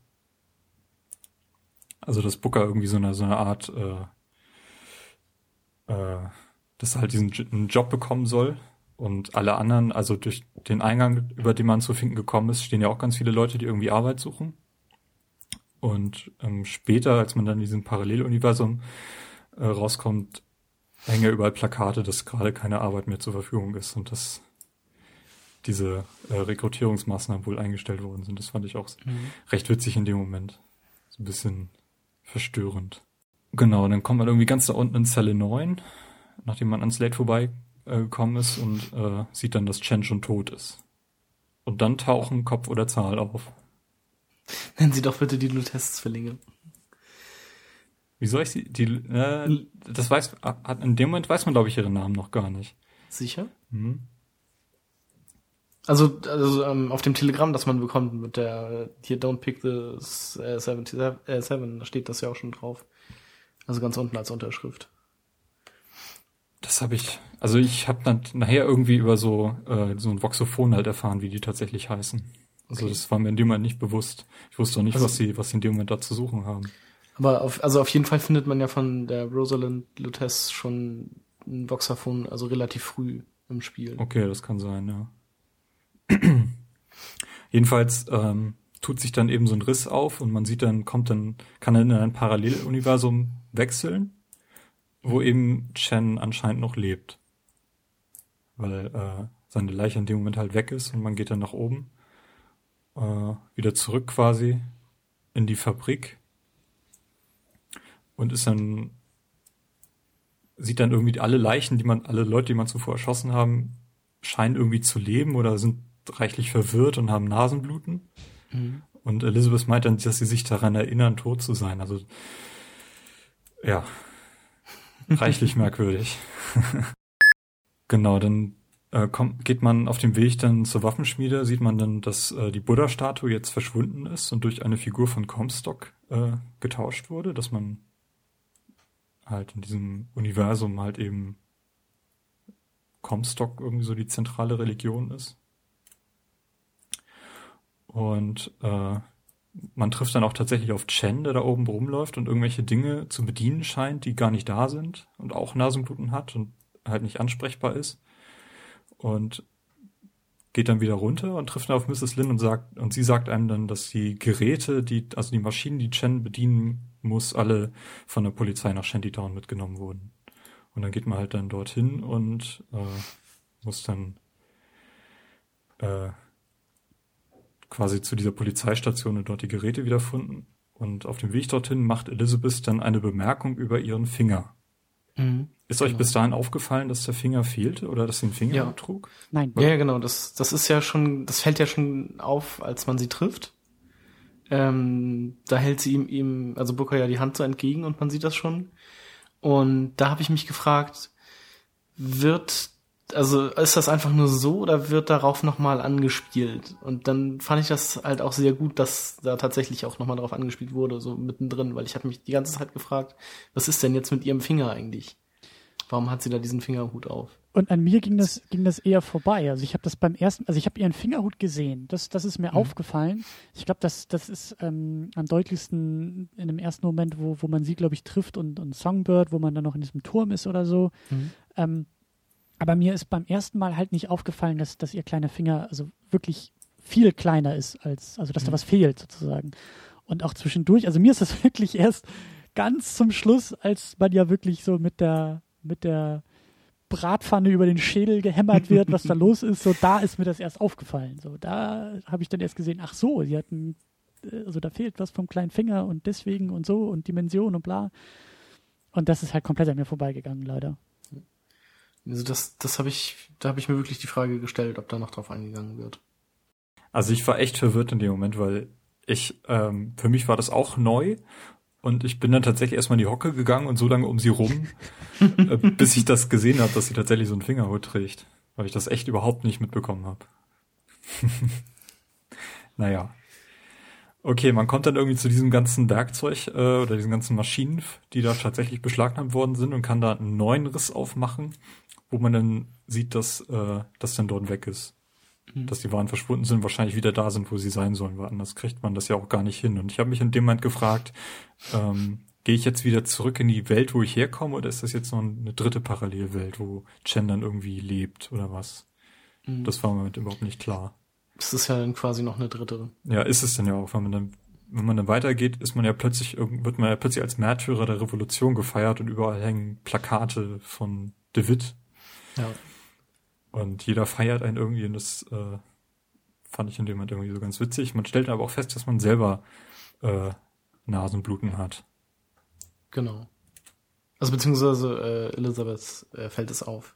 Ja, genau, Elisabeth fällt, sagt, sagt's dann zu einem. Mhm. Und es scheint dann auch irgendwie so eine Art Erinnerung zu sein an eine Parallelwelt, Mhm. ähm, was die anderen Leichen oder die anderen Soldaten, die sich da erinnern, dass sie woanders erschossen wurden, irgendwie ja, reichlich, reichlich verwirrt. Jedenfalls kommt man dann irgendwie, muss man dann wieder zu dem Waffenschmied dann zurück und sieht dann die Leichen von Chen und seiner Frau, äh, was dann also nicht funktioniert hat. Ähm, fragt sich in dem Moment aber auch, wozu muss man jetzt überhaupt noch die Vox mit Waffen versorgen? Äh, das ist doch jetzt ein riesiger Aufstand, die sind alle bewaffnet und ähm, ja. Irgendwie habe ich im Moment das, das Ziel nicht mehr so richtig vor Augen gehabt, was ich jetzt eigentlich machen soll. Nur um dieses Luftschiff zu kriegen und die Vox mit Waffen zu versorgen, das macht in dem Moment keinen Sinn.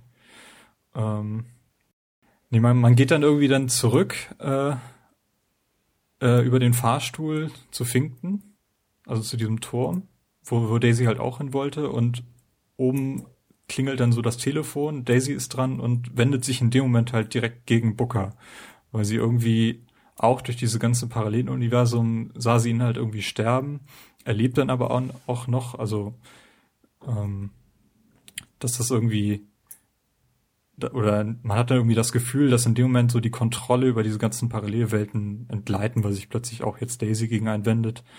Und jetzt äh, ist man irgendwie damit konfrontiert, dass man dieses Luftschiff jetzt selber äh, er- zurückerobern muss, anstatt irgendwie diesen Handel halt äh, auszufüllen. Da findet man dann auch das erste Voxophon von sich selbst und er redet von irgendwie von einer Enna, äh, dass sie die Kleine Mhm. nicht kriegen werden und so. Da, also da hatte ich echt so einen richtigen What the fuck Moment. Was, was Ja. soll das jetzt hier alles? Das war bei mir auch genauso. Was ich auch so ein bisschen merkwürdig fand, ist, dass man irgendwie dann so an der Stelle noch so ein, so ein Luftschiff halt runterholen muss, von dem man aus angegriffen wird. Und ähm, habe ich mich gefragt, warum kann ich jetzt nicht mit dem Luftschiff einfach weiterfliegen? Warum muss ich jetzt immer noch weiter zur First Lady und das andere Schiff nehmen? Also kann das irgendwie weiterfliegen als andere Schiffe oder so? Das fand ich sehr merkwürdig alles. Naja. Dann äh, schafft man es tatsächlich zurück zur First Lady äh, setzt irgendeinen Kurs. Das wird dann mit dem Moment halt nicht erklärt, wo man jetzt genau hinfliegt. Äh, und Elizabeth äh, zieht sich dann dort ein neues Outfit an.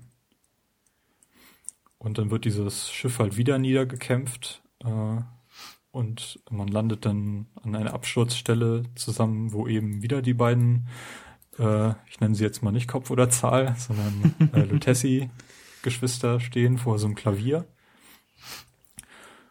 und äh, bekommt dann dort quasi die Info, dass äh, der Vogel der Wärter von Elizabeth war und äh, dass man den mit einem Song oder mit Liedern halt kontrollieren kann.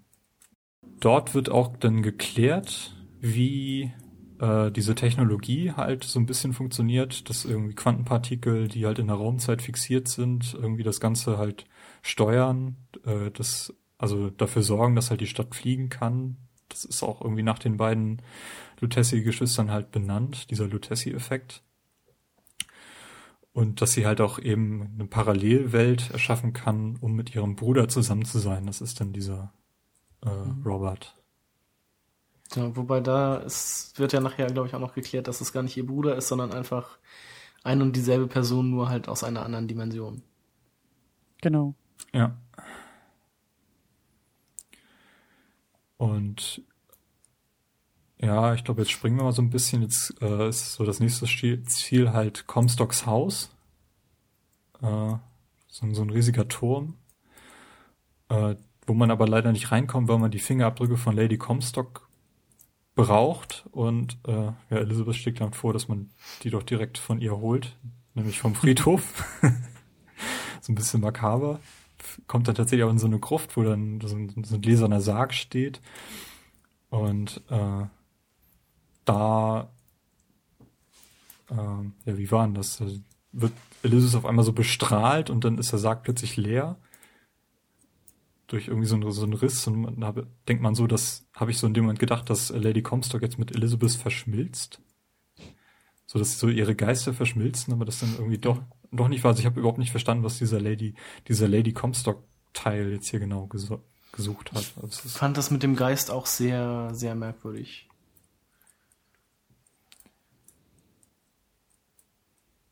Hm.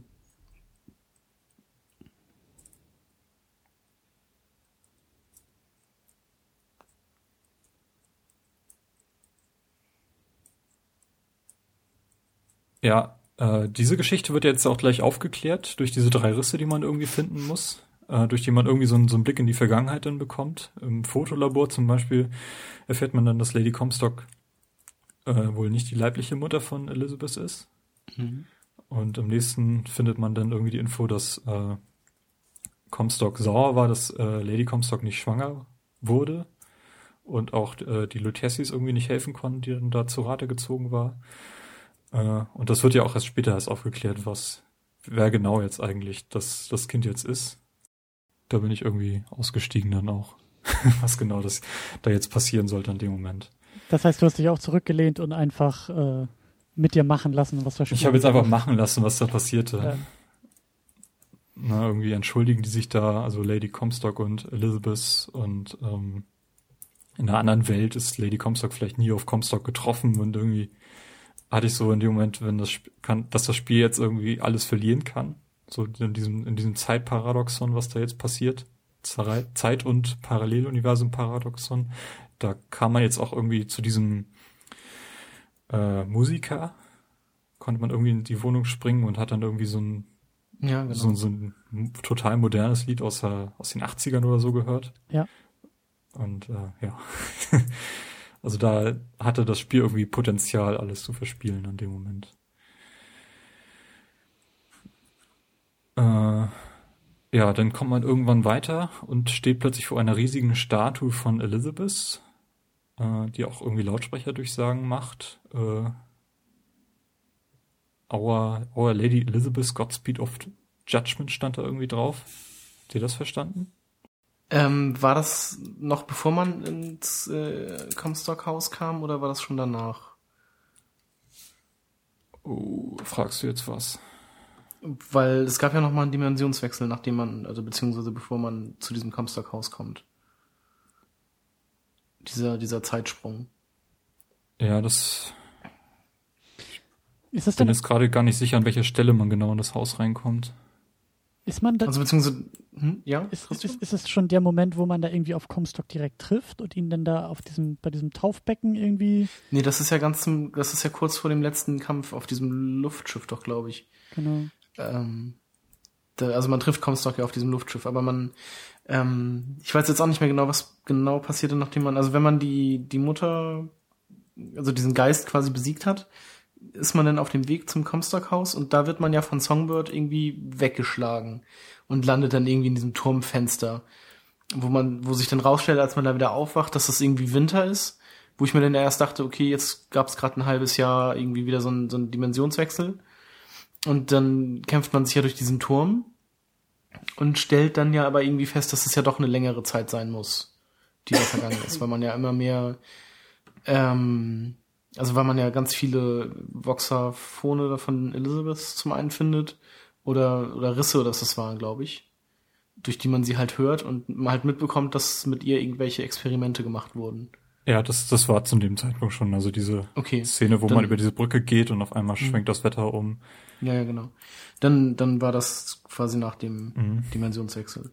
Genau. Und man stellt dann ja am Ende heraus, dass das irgendwie 50 Jahre oder so sind und dass Elizabeth halt irgendwie ja schon, schon sehr alt ist und Comstocks Position übernommen hat.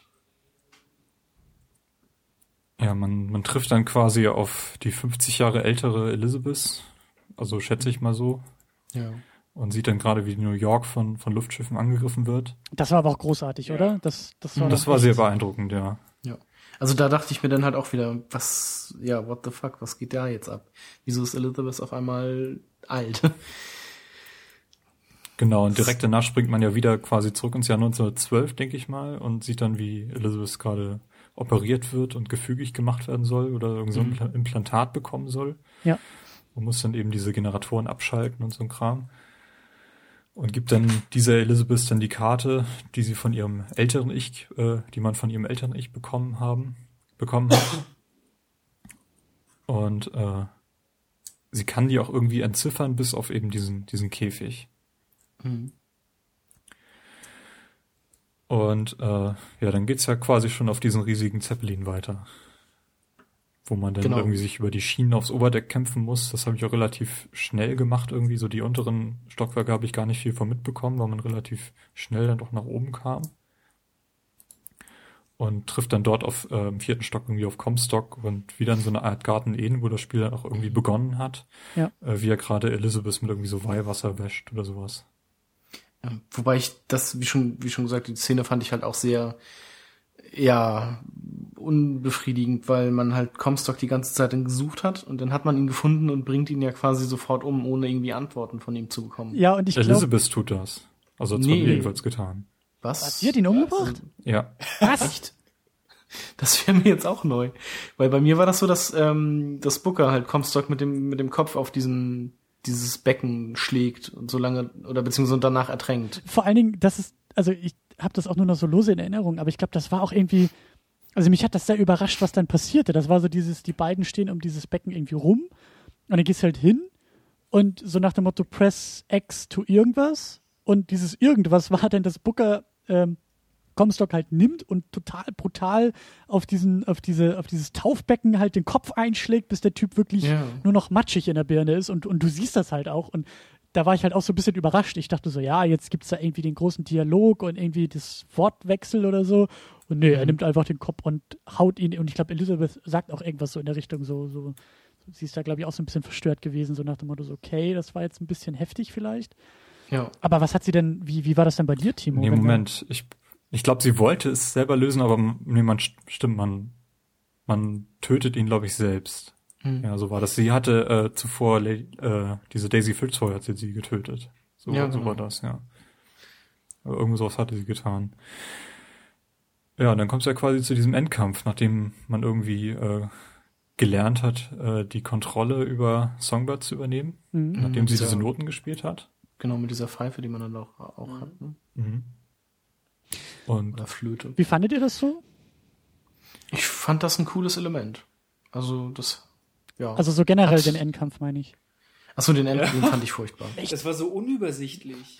Ja, das, ja, und irgendwie war das, irgendwie hat das nicht so, ich hatte mit einem, mit einem Endgegner gerechnet und, oder auf einen Endgegner gehofft und dann war das halt nur dieses, wieder gegen die Standardgegner kämpfen. Aber genau nur das- halt in einer hohen Zahl. Aber genau das liebe ich mittlerweile, weil ich kann dieses Endgegnerprinzip, ich, ich, ich kann das nicht mehr ausstehen. Das war auch bei Batman Arkham Asylum halt so albern. Das Spiel fand ich bis dahin großartig und dann, ja, der Joker spritzt sich irgendwas und ist der Supergegner.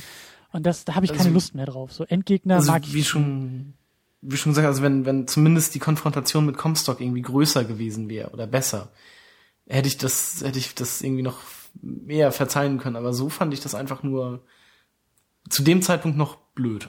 Okay. Leider. Also ich fand es relativ schwierig. Also ich hatte so meine Probleme. Ich habe es auch, glaube ich, zwei, dreimal versuchen müssen, weil dann irgendwie dieses dieses leuchtende Ding, was da halt, was man beschützen wurde, dann doch wieder zerstört wurde.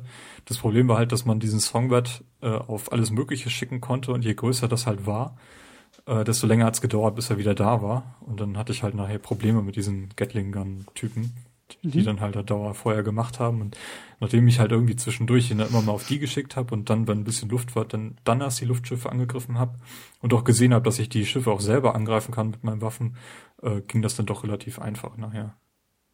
Ja. Und ich habe ja auch meinen Charakter halt so entwickelt, dass er wirklich extrem viel Schild hat und auch mit, mit den Klamotten halt so aufgerüstet habe, dass der auch relativ schnell wieder geladen wurde und deutlich stärker war als normal, ging, war ich eigentlich auch relativ gut gerüstet in dem Kampf. Aber ich habe es auch nur auf normal gespielt, also ich glaube, auf schwierig hätte ich dann auch meine Probleme nachher gehabt. Mhm.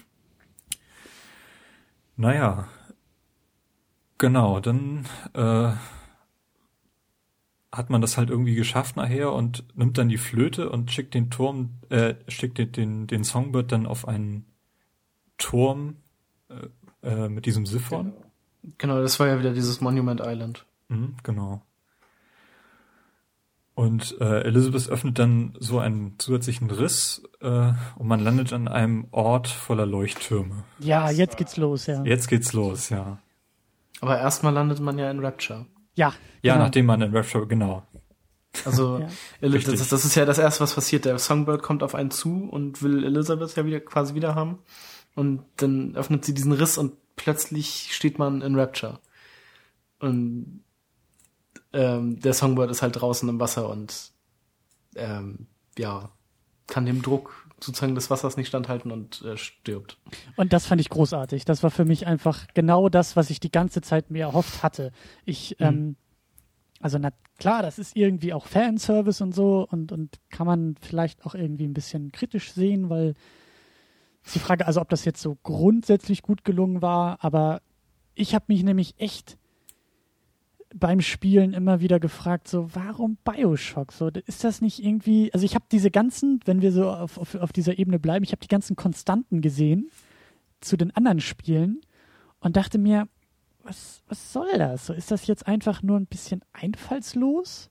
Oder kommt da noch was? Und dann fand ich das so großartig, dass wir in Rapture landen und dann so dieses tragische Moment mit Songbird hatten und im Hintergrund läuft ein Big Daddy vorbei mit einer Little Sister an der Hand und wir gehen da so ein bisschen durch, durch Rapture und das, das, das fand ich einfach toll. Das fand ich toll, dass eben äh, die andere, die anderen Spiele adressiert wurden und mit in dieses Universum reingezogen wurden. Das war das, das, äh, das erste Anzeichen von, okay, das ist hier irgendwie, das gehört alles zusammen, das ist hier irgendwie was Größeres und das wird halt nicht ignoriert. Und ich spiele jetzt momentan äh, GTA 5 und mir ist mal aufgefallen, dass mich das bei Rockstar so ein bisschen stört, dass wir irgendwie diese, diese, also ich, wir sind schon wieder in San Andreas, aber es ist ein anderes San Andreas und das, wir waren ja schon mal da mit GTA San Andreas und es gibt so diese kleinen Anspielungen für Leute, die irgendwie das andere auch gespielt hatten und so, aber das ist mir eigentlich zu wenig. Ich wünsche mir da irgendwie wie bei den Marvel-Filmen ein großes, großes zusammenhängendes Universum. Und äh, das fand ich klasse, dass es bei Bioshock irgendwie so gemacht wurde und dann auch in meinen Augen relativ elegant irgendwie zusammengeführt wurde. Was dann so danach ja erklärt wird, so mit den vielen Leuchttürmen Mhm. und äh, Paralleluniversen und so weiter. Genau. Wie war das denn so für euch? Also gerade wenn ihr den ersten Teil gar nicht gespielt hattet oder nicht so richtig gespielt hattet, hat das für euch funktioniert oder war das, war das total random und ihr konntet damit gar nichts anfangen?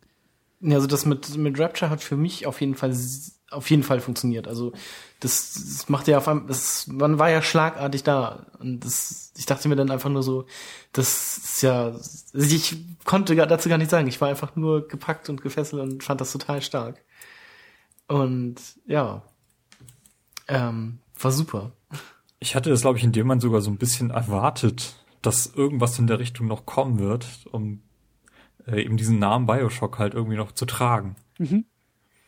Ähm, und deswegen habe ich mich auch gefreut. Und ich habe auch erstmal in diesem kleinen Raum, das war jetzt wirklich nicht viel, was man da von Rapture gesehen hat, ähm, geschaut, was, was erkenne ich davon alles wieder. Und das war halt eben diese Vita Chambers und irgendwie so ein Automat und sowas. Das, das fand ich großartig. Doch. Auch dieser Stil aus den 50ern, der halt ganz groß irgendwie in Bioshock drin war, Ja. das, äh, das wieder zu erkennen, das fand ich ganz toll, ja. Ja, ich hatte das zwei oder drei Monate vorher gespielt und deswegen war das noch alles relativ frisch. Und also ich fand es halt auch ziemlich cool. Also erstmal so diese Szene mit dem Songbird, so wie sein Auge bricht. Und ja, das war schon, das ist schon echt gut. Dann kommen wir jetzt aber doch mal zu den Ganz- Sternen, Leuchttürmen oder was? Ganz kurz nur noch eine Frage. Ja. Äh, habt ihr von dieser Theorie gehört, dass man Songbird schon in dem ersten Bioshock hört? Ja, von der Theorie habe ich auch gehört, Also- dass man irgendwie, wenn man nach Rapture kommt, Ja. irgendwie so einen, diesen, diesen Schrei hört, ne? Genau. Also Den da, es gibt die eine Variante zu sagen, so, ja, es gibt halt einfach irgendwo bei Irrational Games auf irgendeinem Computer, auf irgendeinem Server, auf irgendeiner Festplatte einfach so dieses Sound-File, dieses, diese Sounddatei, was so ähnlich klingt wie so ein Wahlgesang oder Wahlgeschrei, was ja eben Songbird da so von sich gibt. Äh, das hat man Hm. einfach nochmal benutzt, so, das lag irgendwo rum noch von Bioshock 1. Oder es gibt tatsächlich die Variante, so, dass das irgendwie äh, bewusst so gemacht ist und eben nicht nur so Pragmatismus, sondern irgendwie auch erzählerisch irgendwie was, was zu bedeuten. Wobei das, glaube ich, eigentlich gar nicht funktionieren. Obwohl doch, vielleicht, vielleicht, kommt- vielleicht, vielleicht kommt das doch hin. So. dass, dass man halt quasi schon zur Entwicklung von Bioshock 1 sich Gedanken gemacht hat über Bioshock Infinite, beziehungsweise wie man das dann. Also das soweit vielleicht nicht, aber dass man zurückwirkend so ein bisschen verbinden konnte, mhm. so dass man wirklich gesagt hat, so okay, weil ich hatte nur gerade überlegt, ob das, ob das über parallel irgendwie möglich wäre, aber man landet ja in, in Rapture und es sieht mhm. ja wirklich so aus wie, wie zum ersten Bioshock. Also das waren jetzt nicht irgendwie 20 Jahre später oder 20 Jahre früher, sondern das könnte tatsächlich hinkommen. Aber ganz unabhängig davon finde ich solche Elemente immer großartig, wenn man irgendwie so ein uraltes Spiel auspackt. Gut, fünf Jahre ist jetzt nicht uralt, aber dass man da irgendwie ja. äh, so eine Weitsicht hatte, sowas vielleicht äh, einzubauen, selbst vielleicht, wenn das nicht unter dem Gesichtspunkt war, wie es dann letztendlich umgesetzt wurde. Mhm. Es gibt ja auch zum Beispiel in Halo 3 ODST, äh, gibt es in irgendeiner hinteren Ecke ein Plakat von Destiny, drei Jahre bevor das Spiel überhaupt angekündigt wurde und das hat halt keiner irgendwie zur Kenntnis genommen. Das fand ja. ich halt auch großartig. Ja. Na? Also gut, Leuchttürme. Leuchttürme, Türen, ja, ja. Parallelwelten. Was ist da los? Jetzt geht's los. Also ich glaube, so diese grundlegende äh, ähm, Frage ist ja so diese, diese äh, Mehrweltentheorie, dass, glaube ich, jedes Mal sozusagen bei einer Entscheidung, wenn man vor einer Entscheidung steht, sich eine, eine neue Realität aufmacht, eine neue, mhm. ein, ein, neues Universum, äh, in dem halt, also beide Varianten sind sozusagen möglich. Und mit der Entscheidung spaltet ja. es sich auf in etwas Neues. Einmal Variante A, einmal Variante B. So dieser Münzwurf, so Kopf oder Zahl. In einem Universum ist es Zahl, in dem anderen ist es Kopf. Und davon, das ist, das ist ja, glaube ich, so das Grundlegende, was da irgendwie, mhm. ähm, worauf angespielt ja. wird. Genau, und deswegen haben wir diese ganzen Leuchttürme da ja auch stehen, weil das alles, ähm, und das, das sind ja diese, diese, diese grundsätzlichen Variablen, so Leuchtturm, Mann, mhm. Stadt. Genau. Das haben wir irgendwie immer. Einen Leuchtturm, es gibt immer einen Mann, es gibt immer eine Stadt. Ganz genau. Und, und äh, dafür stehen dann diese ganzen vielen Leuchttürme. Und man sieht, glaube ich, auch eine andere, einen anderen Booker und eine andere Elizabeth mhm. äh, zwischendurch da irgendwie vorbeilaufen. Ja, genau, die gehen irgendwie zwei Meter auf so einem, äh, weiter entfernt auf so einem anderen Steg an einem vorbei. Genau, was, was dann ja auch so sozusagen der Blick ins andere Universum ist, wo etwas ähnliches gerade irgendwie auch passiert. Mhm. Ja. Genau. Und deswegen haben wir eben auch die Verbindung zu, zu, den, zu dem anderen Bioshock, weil das eben im Endeffekt ein anderes Paralleluniversum einfach nur war. So diese, diese Dynamik eben wieder auch da der Fall war. Durch einen Leuchtturm landet ein Mann in irgendeiner Stadt und muss halt irgendwie irgendwas dort tun. Genau, und da gibt es dann eben diese Konstanten und Variablen und, und äh, die Variablen sind, wie der Name schon sagt, eben variabel. Deswegen kann eben auch so ein Paralleluniversum, was halt so, so, so so, also so weit weg von dem, von dem Bioshock Infinite eben ist wie, wie das erste Bioshock. Also da gibt es ja eben nur noch ganz wenige Konstanten und sehr, sehr viele Variablen. Und mhm. dann gibt es eben Varianten, theoretisch, bei denen das alles sehr, sehr eng ist. Und, und dann erfahren wir das ja irgendwie, dass das Comstock DeWitt eigentlich so die, die, ja, der, der Ausgangspunkt war, so durch diese Taufe, glaube ich. So einmal mhm. lässt er sich taufen und dann wird er ja, glaube ich, Comstock und wird so religiös fanatistisch und einmal. Genau, er wird als, er wird als Comstock wiedergeboren. Genau, und einmal bleibt er äh, äh, Booker DeWitt, weil er eben diese, diese Taufe äh, ablehnt. Mhm. Ja. Und das war dann richtig abgefahren, also wo dann auch diese mehreren Elizabeth äh, einem gegenüberstanden. Und ähm, da gibt es dann halt eben außer diese, diese Anekdote, die hatten äh, in der Entwicklung zwischendurch Elizabeth ähm, ein bisschen ummodelliert, glaube ich. Sie hatten irgendwie so eine, so eine Cosplayerin, glaube ich, gefunden. Und ich glaube auch irgendwie durch die Schauspielerin oder so, die, die sie dann gesprochen hat, haben sie dann irgendwie nachträglich noch, also im Entwicklungsprozess später noch mal ein bisschen an, an, an ihrer Optik sozusagen rumgeschraubt. Und wo diese verschiedenen Figuren, die verschiedenen äh, äh Elizabeth einem gegenüberstehen, ist eben auch dieses alte Modell mit dabei was ich halt irgendwie auch cool finde von der Idee halt so. Es gibt ein Paralleluniversum, wo halt eben diese ursprüngliche Elizabeth irgendwie dabei ist. Ähm, das fand ich irgendwie auch ganz nett so. Das, das, aber das ist, glaube ich, dann auch wieder so ein bisschen Insider. Da muss man, glaube ich, wissen, so wie sie vorher ausgesehen hat.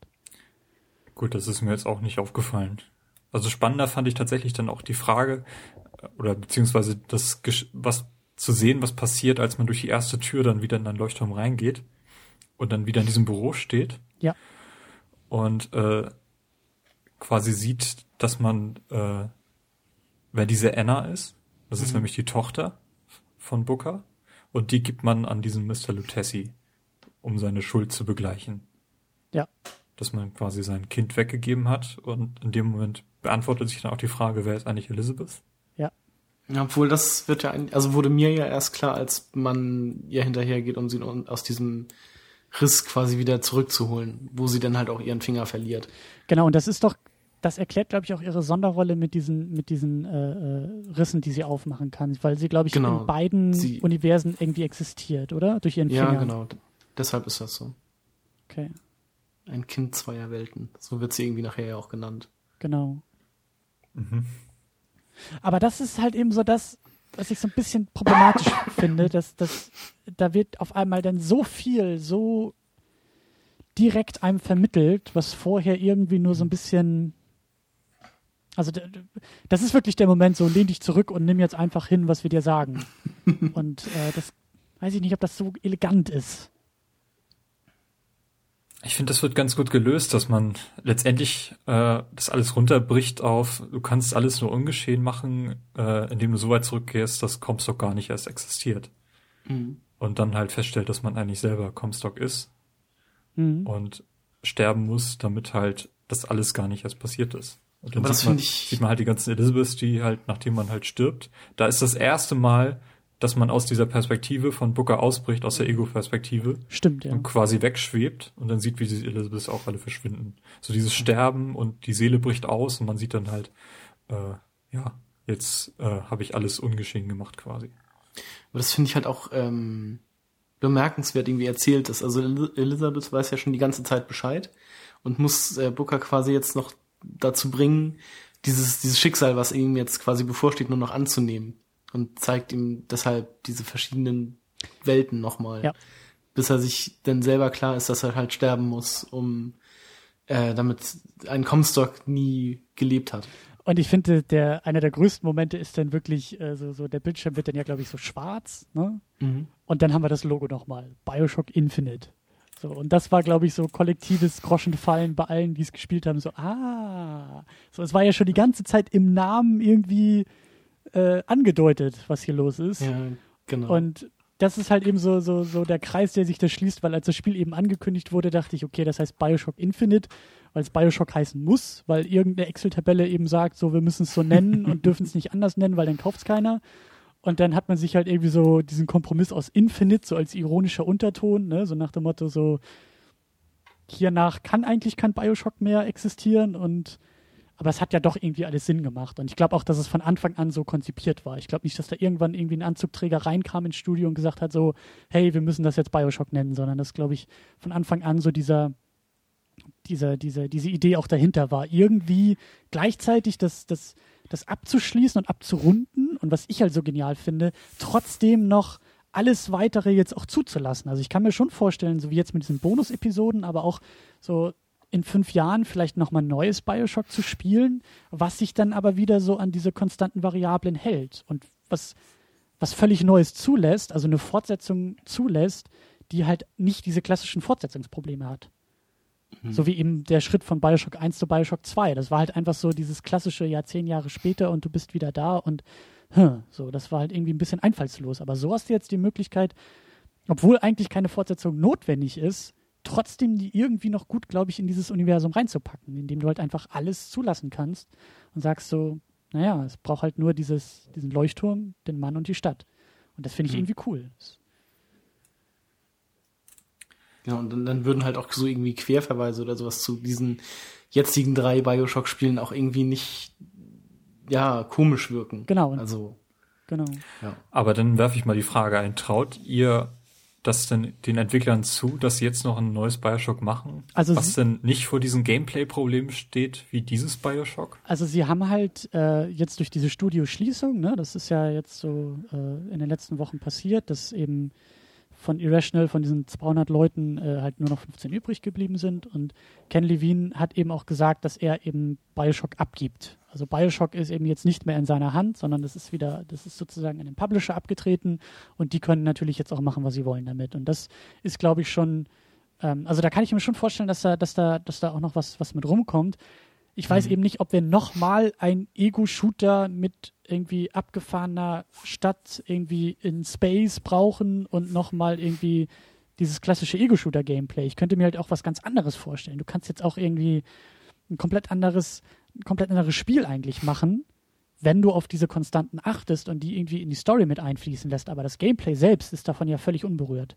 So, du kannst jetzt auch ein Point-and-Click-Adventure machen, was halt nur von der Story her irgendwie mit Bioshock zu tun haben muss. Und es kann ein gutes Spiel werden. So, du bist halt eigentlich, du hast alle Freiheiten, die du eigentlich haben willst, was glaube ich positiv ist. Ich bin dafür, dass man die Lizenz an Telltale gibt. Für Ah, ein ich episodisches, äh, dass ich wirklich mal die Variablen alle durchspielen kann. Das wäre cool, Oder ja. meine eigenen Variablen halt festlegen kann. Das wäre schon cool. Oder so was, wie Tales of the Borderlands, was da jetzt irgendwie von denen entwickelt wird. Ja, oder, oder halt irgendwie, äh, ich denke an sowas wie Gone Home. Also vielleicht schon noch was aus der Ego-Perspektive, aber halt nix mit rumschießen und lass es auch nur zwei Stunden lang sein oder so. So eine kurze Episode, sowas kurzes, kleines, äh, das, das, das wäre schon irgendwie ganz cool. So. Es muss halt eben nicht der riesen Blockbuster sein, finde ich. Ähm, weil wir das jetzt schon so zwei bis dreimal gespielt haben. Also. Gut. Ja, ähm, eine Sache nur noch so, was, was, was mir noch äh, Ja. im Gedächtnis geblieben ist und wofür ich das Spiel irgendwie auch so, so großartig finde. Ähm, ich mag das halt auch so bei, bei Filmen und auch irgendwie bei, weiß ich nicht, bei, bei Büchern oder, oder Musik, so wenn, wenn die irgendwie, wenn ich noch lange gut davon habe. Und ich war halt äh, relativ kurz nach dem Spiel eben in Paris im Urlaub, so, das war eher Zufall. Und ich bin halt dann, also den Eiffelturm halt auch hoch.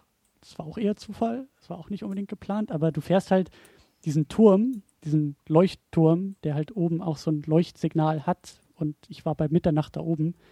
Äh, du fährst halt einen Fahrstuhl auch hoch. So, und ich war halt in dieser Stadt. Und auf einmal ist mir Bioshock in den Sinn gekommen. So ein Leuchtturm, ein Mann und eine Stadt.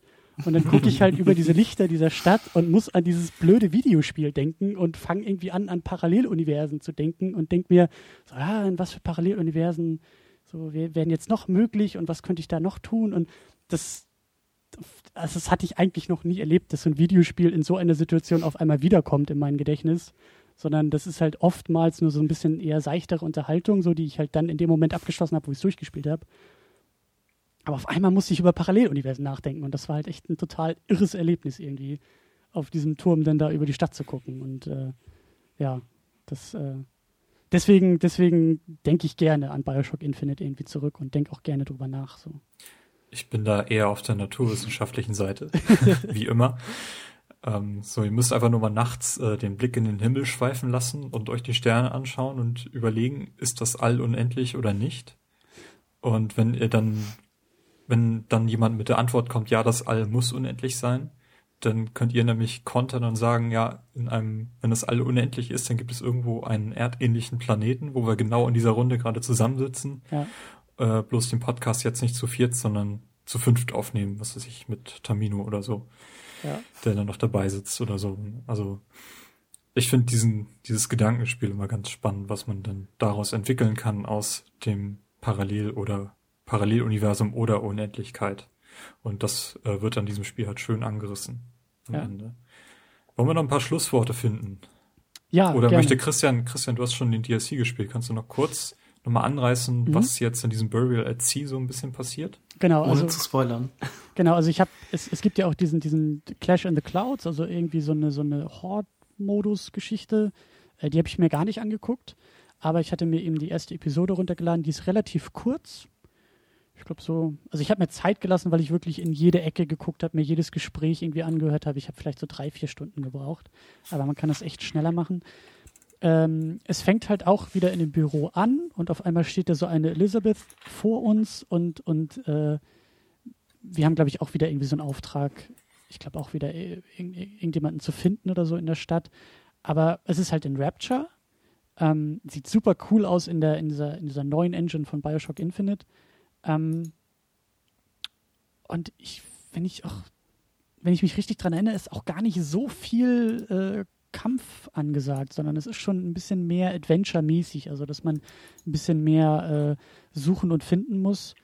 Ähm, und ist halt so eine Parallelgeschichte einfach. Also so dieses Konzept der Para Paralleluniversen wird irgendwie so ein bisschen aufgegriffen. Es hat, es hat ein bisschen was, so die konstanten Variablen, ne? So ein paar Sachen tauchen da wieder auf und Figuren und Namen und Orte, aber auf einmal ein Rapture und das ist, glaube ich, so eine Art Mischmasch aus beiden. Also das ist wahrscheinlich so dieses, dieses Paralleluniversum, was was so in der Mitte zwischen diesen beiden extremen Universen stehen würde. So. Irgendwie gibt es da Überschneidung und ähm, endet irgendwie auch auf einem Cliffhanger natürlich, weil es gibt jetzt ja noch eine zweite Episode. Und ich glaube, in der zweiten Episode spielt man aus der Sicht von Elizabeth. Und ich weiß eben nicht, ob das jetzt wieder so ein Paralleluniversum ist oder ob das noch dazugehört oder so. Ähm, aber ich bin auf jeden Fall gespannt, was, was, was die zweite Episode noch macht. Und äh, mir hat es gut gefallen. Das war eher so, so häppchenmäßig. Äh, kostet ja, glaube ich, auch nur 15 Euro oder so. Also ich habe den Season Pass gekauft für 20 Euro. Das war es mir wert. Und ähm, Genau, also das ist schon, das, das ist so eine kleine Kurzgeschichte, die, die, die sich halt irgendwie da einreiht. Das ist nicht die Fortsetzung so gesehen, weil das Thema ja abgeschlossen ist irgendwie. Und es hat auch sehr starke Film-Noir-Elemente. Das, das ist mir auch gleich aufgefallen, dass es mehr so ein bisschen so Krimi-Geschichte irgendwie auch ist. Und äh, ja. Also ich kann es empfehlen. Das ist schon, schon, also wer großen Spaß an Bioshock Infinite hatte oder auch am ersten Bioshock, so da, da kann man einen Blick reinwerfen. Cool. Äh, ja, abschließende Worte. Stefan, bist du noch da? Ich äh, habe jetzt quasi wieder voll Bock drauf bekommen. Ähm, erst hatte ich so ein bisschen verklärt, positiv, ja, vor kurzem noch negativ. Ähm, und äh, ich denke mal, ich werde das so, wenn ich dann Zeit habe in den nächsten Wochen, äh, das nochmal durchrödeln und mir den DLC nochmal antun. Mhm. Weil da habe ich echt Bock drauf. Also, ja. Auch auf der alten äh, Konsole dann noch. Äh, bei mir ist das ähnlich. Also ich hatte das jetzt ja in Vorbereitung auf den Podcast nochmal angefangen zu spielen und ich habe da jetzt halt auch noch mega Bock drauf, das einfach nochmal durchzuspielen und so auf vielleicht nochmal auf Dinge zu achten, die man vielleicht vorher nicht so wahrgenommen hat und so. Da bin ich mal gespannt, was sich dann noch alles so entdecken lässt. Ähm, ja.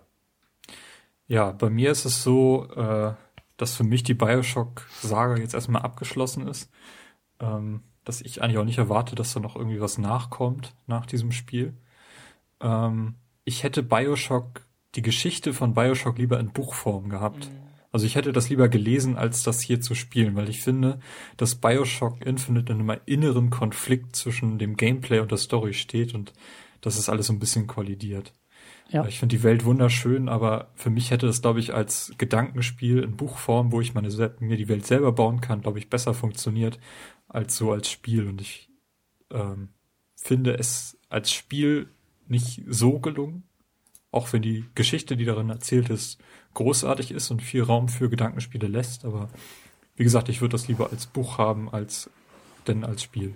Mhm. Ich glaube, als Buch hätte das auch, wäre das auch echt. Es gut. gibt den ersten Teil auch als Buch, oder? Es gibt ich glaube, es gibt irgendwie so, ein, äh, so eine Vorgeschichte, die als äh, Buch geschrieben wurde. Ja, so eine Kurzgeschichte zu Infinite gibt es irgendwie. Ich glaube auch von, von, von den Entwicklern selbst, glaube ich, auch mitgeschrieben. Also, okay. Äh, aber, aber auch, glaube ich, noch ganz kurz, so 20, 30 Seiten oder sowas ist das nur.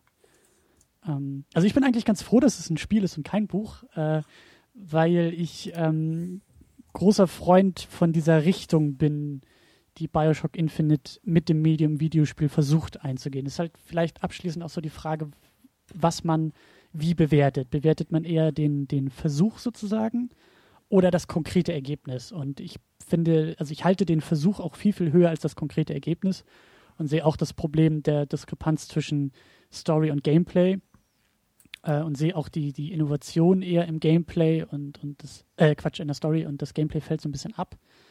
Aber so mhm. schlussendlich bin ich froh, dass es, dass Videospiele generell auch so in den letzten Jahren immer mehr versuchen, aus den eigenen Grenzen, die man vielleicht so über die Jahre festgestellt hat, auch ein bisschen versuchen auszubrechen. Ähm, ich hatte jetzt vor dem Podcast auch noch mal ein bisschen reingespielt in, in das Hauptspiel, aber merke, dass ich, glaube ich, noch zu frisch drin war. Also das, das jetzt noch mal da durchzugehen, das braucht vielleicht noch ein paar Jahre, bis ich vielleicht wieder mehr vergessen habe irgendwie, um mich ein bisschen mehr überraschen lassen zu können. Deswegen bin ich auch ganz froh über den DLC, dass der eben äh, auch was komplett Eigenes und Neues irgendwie ist. Und äh, ich hätte eigentlich schon, also ich finde es ein bisschen schade, dass, dass eben auch Ken Levine, der ja eben den ersten und den Infinite geschrieben hat, dass der jetzt eben in andere Richtung gehen will. Ich hätte gern irgendwie noch, noch was anderes von ihm äh, im Bioshock-Universum vielleicht noch gesehen.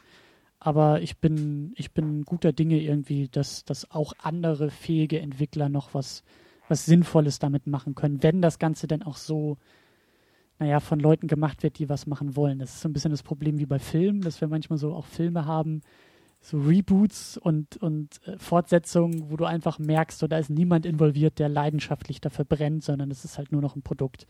Und die Gefahr sehe ich bei Bioshock auch, dass wir in drei Jahren auf der neuen Konsolengeneration ein Bioshock irgendwas sehen, was halt nur noch irgendwie so eine Ansammlung von Checkboxen ist, so ja, das hat die Stadt, ja, das hat irgendwie eine Ego-Perspektive und ja, das hat irgendwie einen Leuchtturm und dann nennen wir das Bioshock und dann will es aber keiner mehr haben. So, das, ich hoffe, dass, dass das nicht so ausbrennt, sondern dass da in Zukunft noch ein bisschen behutsam mit umgegangen wird. Ich denke auch. Schöne Schlusswörter. ja. Äh, also ich habe das halt auch gerade noch mal ein bisschen im Kopf durchgespielt, ob ich noch mal irgendwie eine Fortsetzung davon spielen wollen würde. Und die einzige Option ist, weil sie jetzt ja quasi schon diese, diese große Box mit dem Infinite aufgemacht haben und im Prinzip gleich wieder verbrannt, kann es jetzt eigentlich nur noch was sein, was in einem anderen Genre passiert. Wo halt wirklich nur eine Geschichte mit ganz reduziertem Gameplay erzählt wird. Weil alles andere, glaube ich, ist, ist blöd, kann nicht kann ich gut gehen.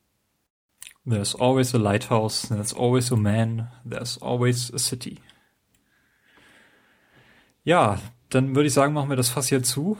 Äh, bedanke mich bei Stefan und Christian, für, dass ihr uns hier so äh, doch recht äh, informationsbeladen bereichern konntet. Ja, vielen Dank für die Einladung. Ja, danke, gerne. Ja, selbstverständlich. Gerne. Und äh, dürfen wir euch sicherlich in Zukunft nochmal bei uns begrüßen. Danke, Carsten, dass du mich dazu gezwungen hast, dieses Spiel dann doch nochmal durchzuspielen. Immer wieder gerne. Und da würde ich sagen, äh, bis zum nächsten Mal. Tschüss. Ja. Tschüss. Tschüss. tschüss. Adios.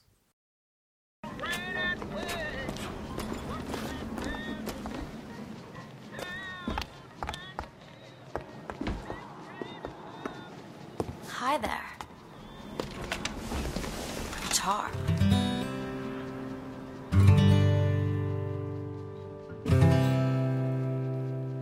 Will the circle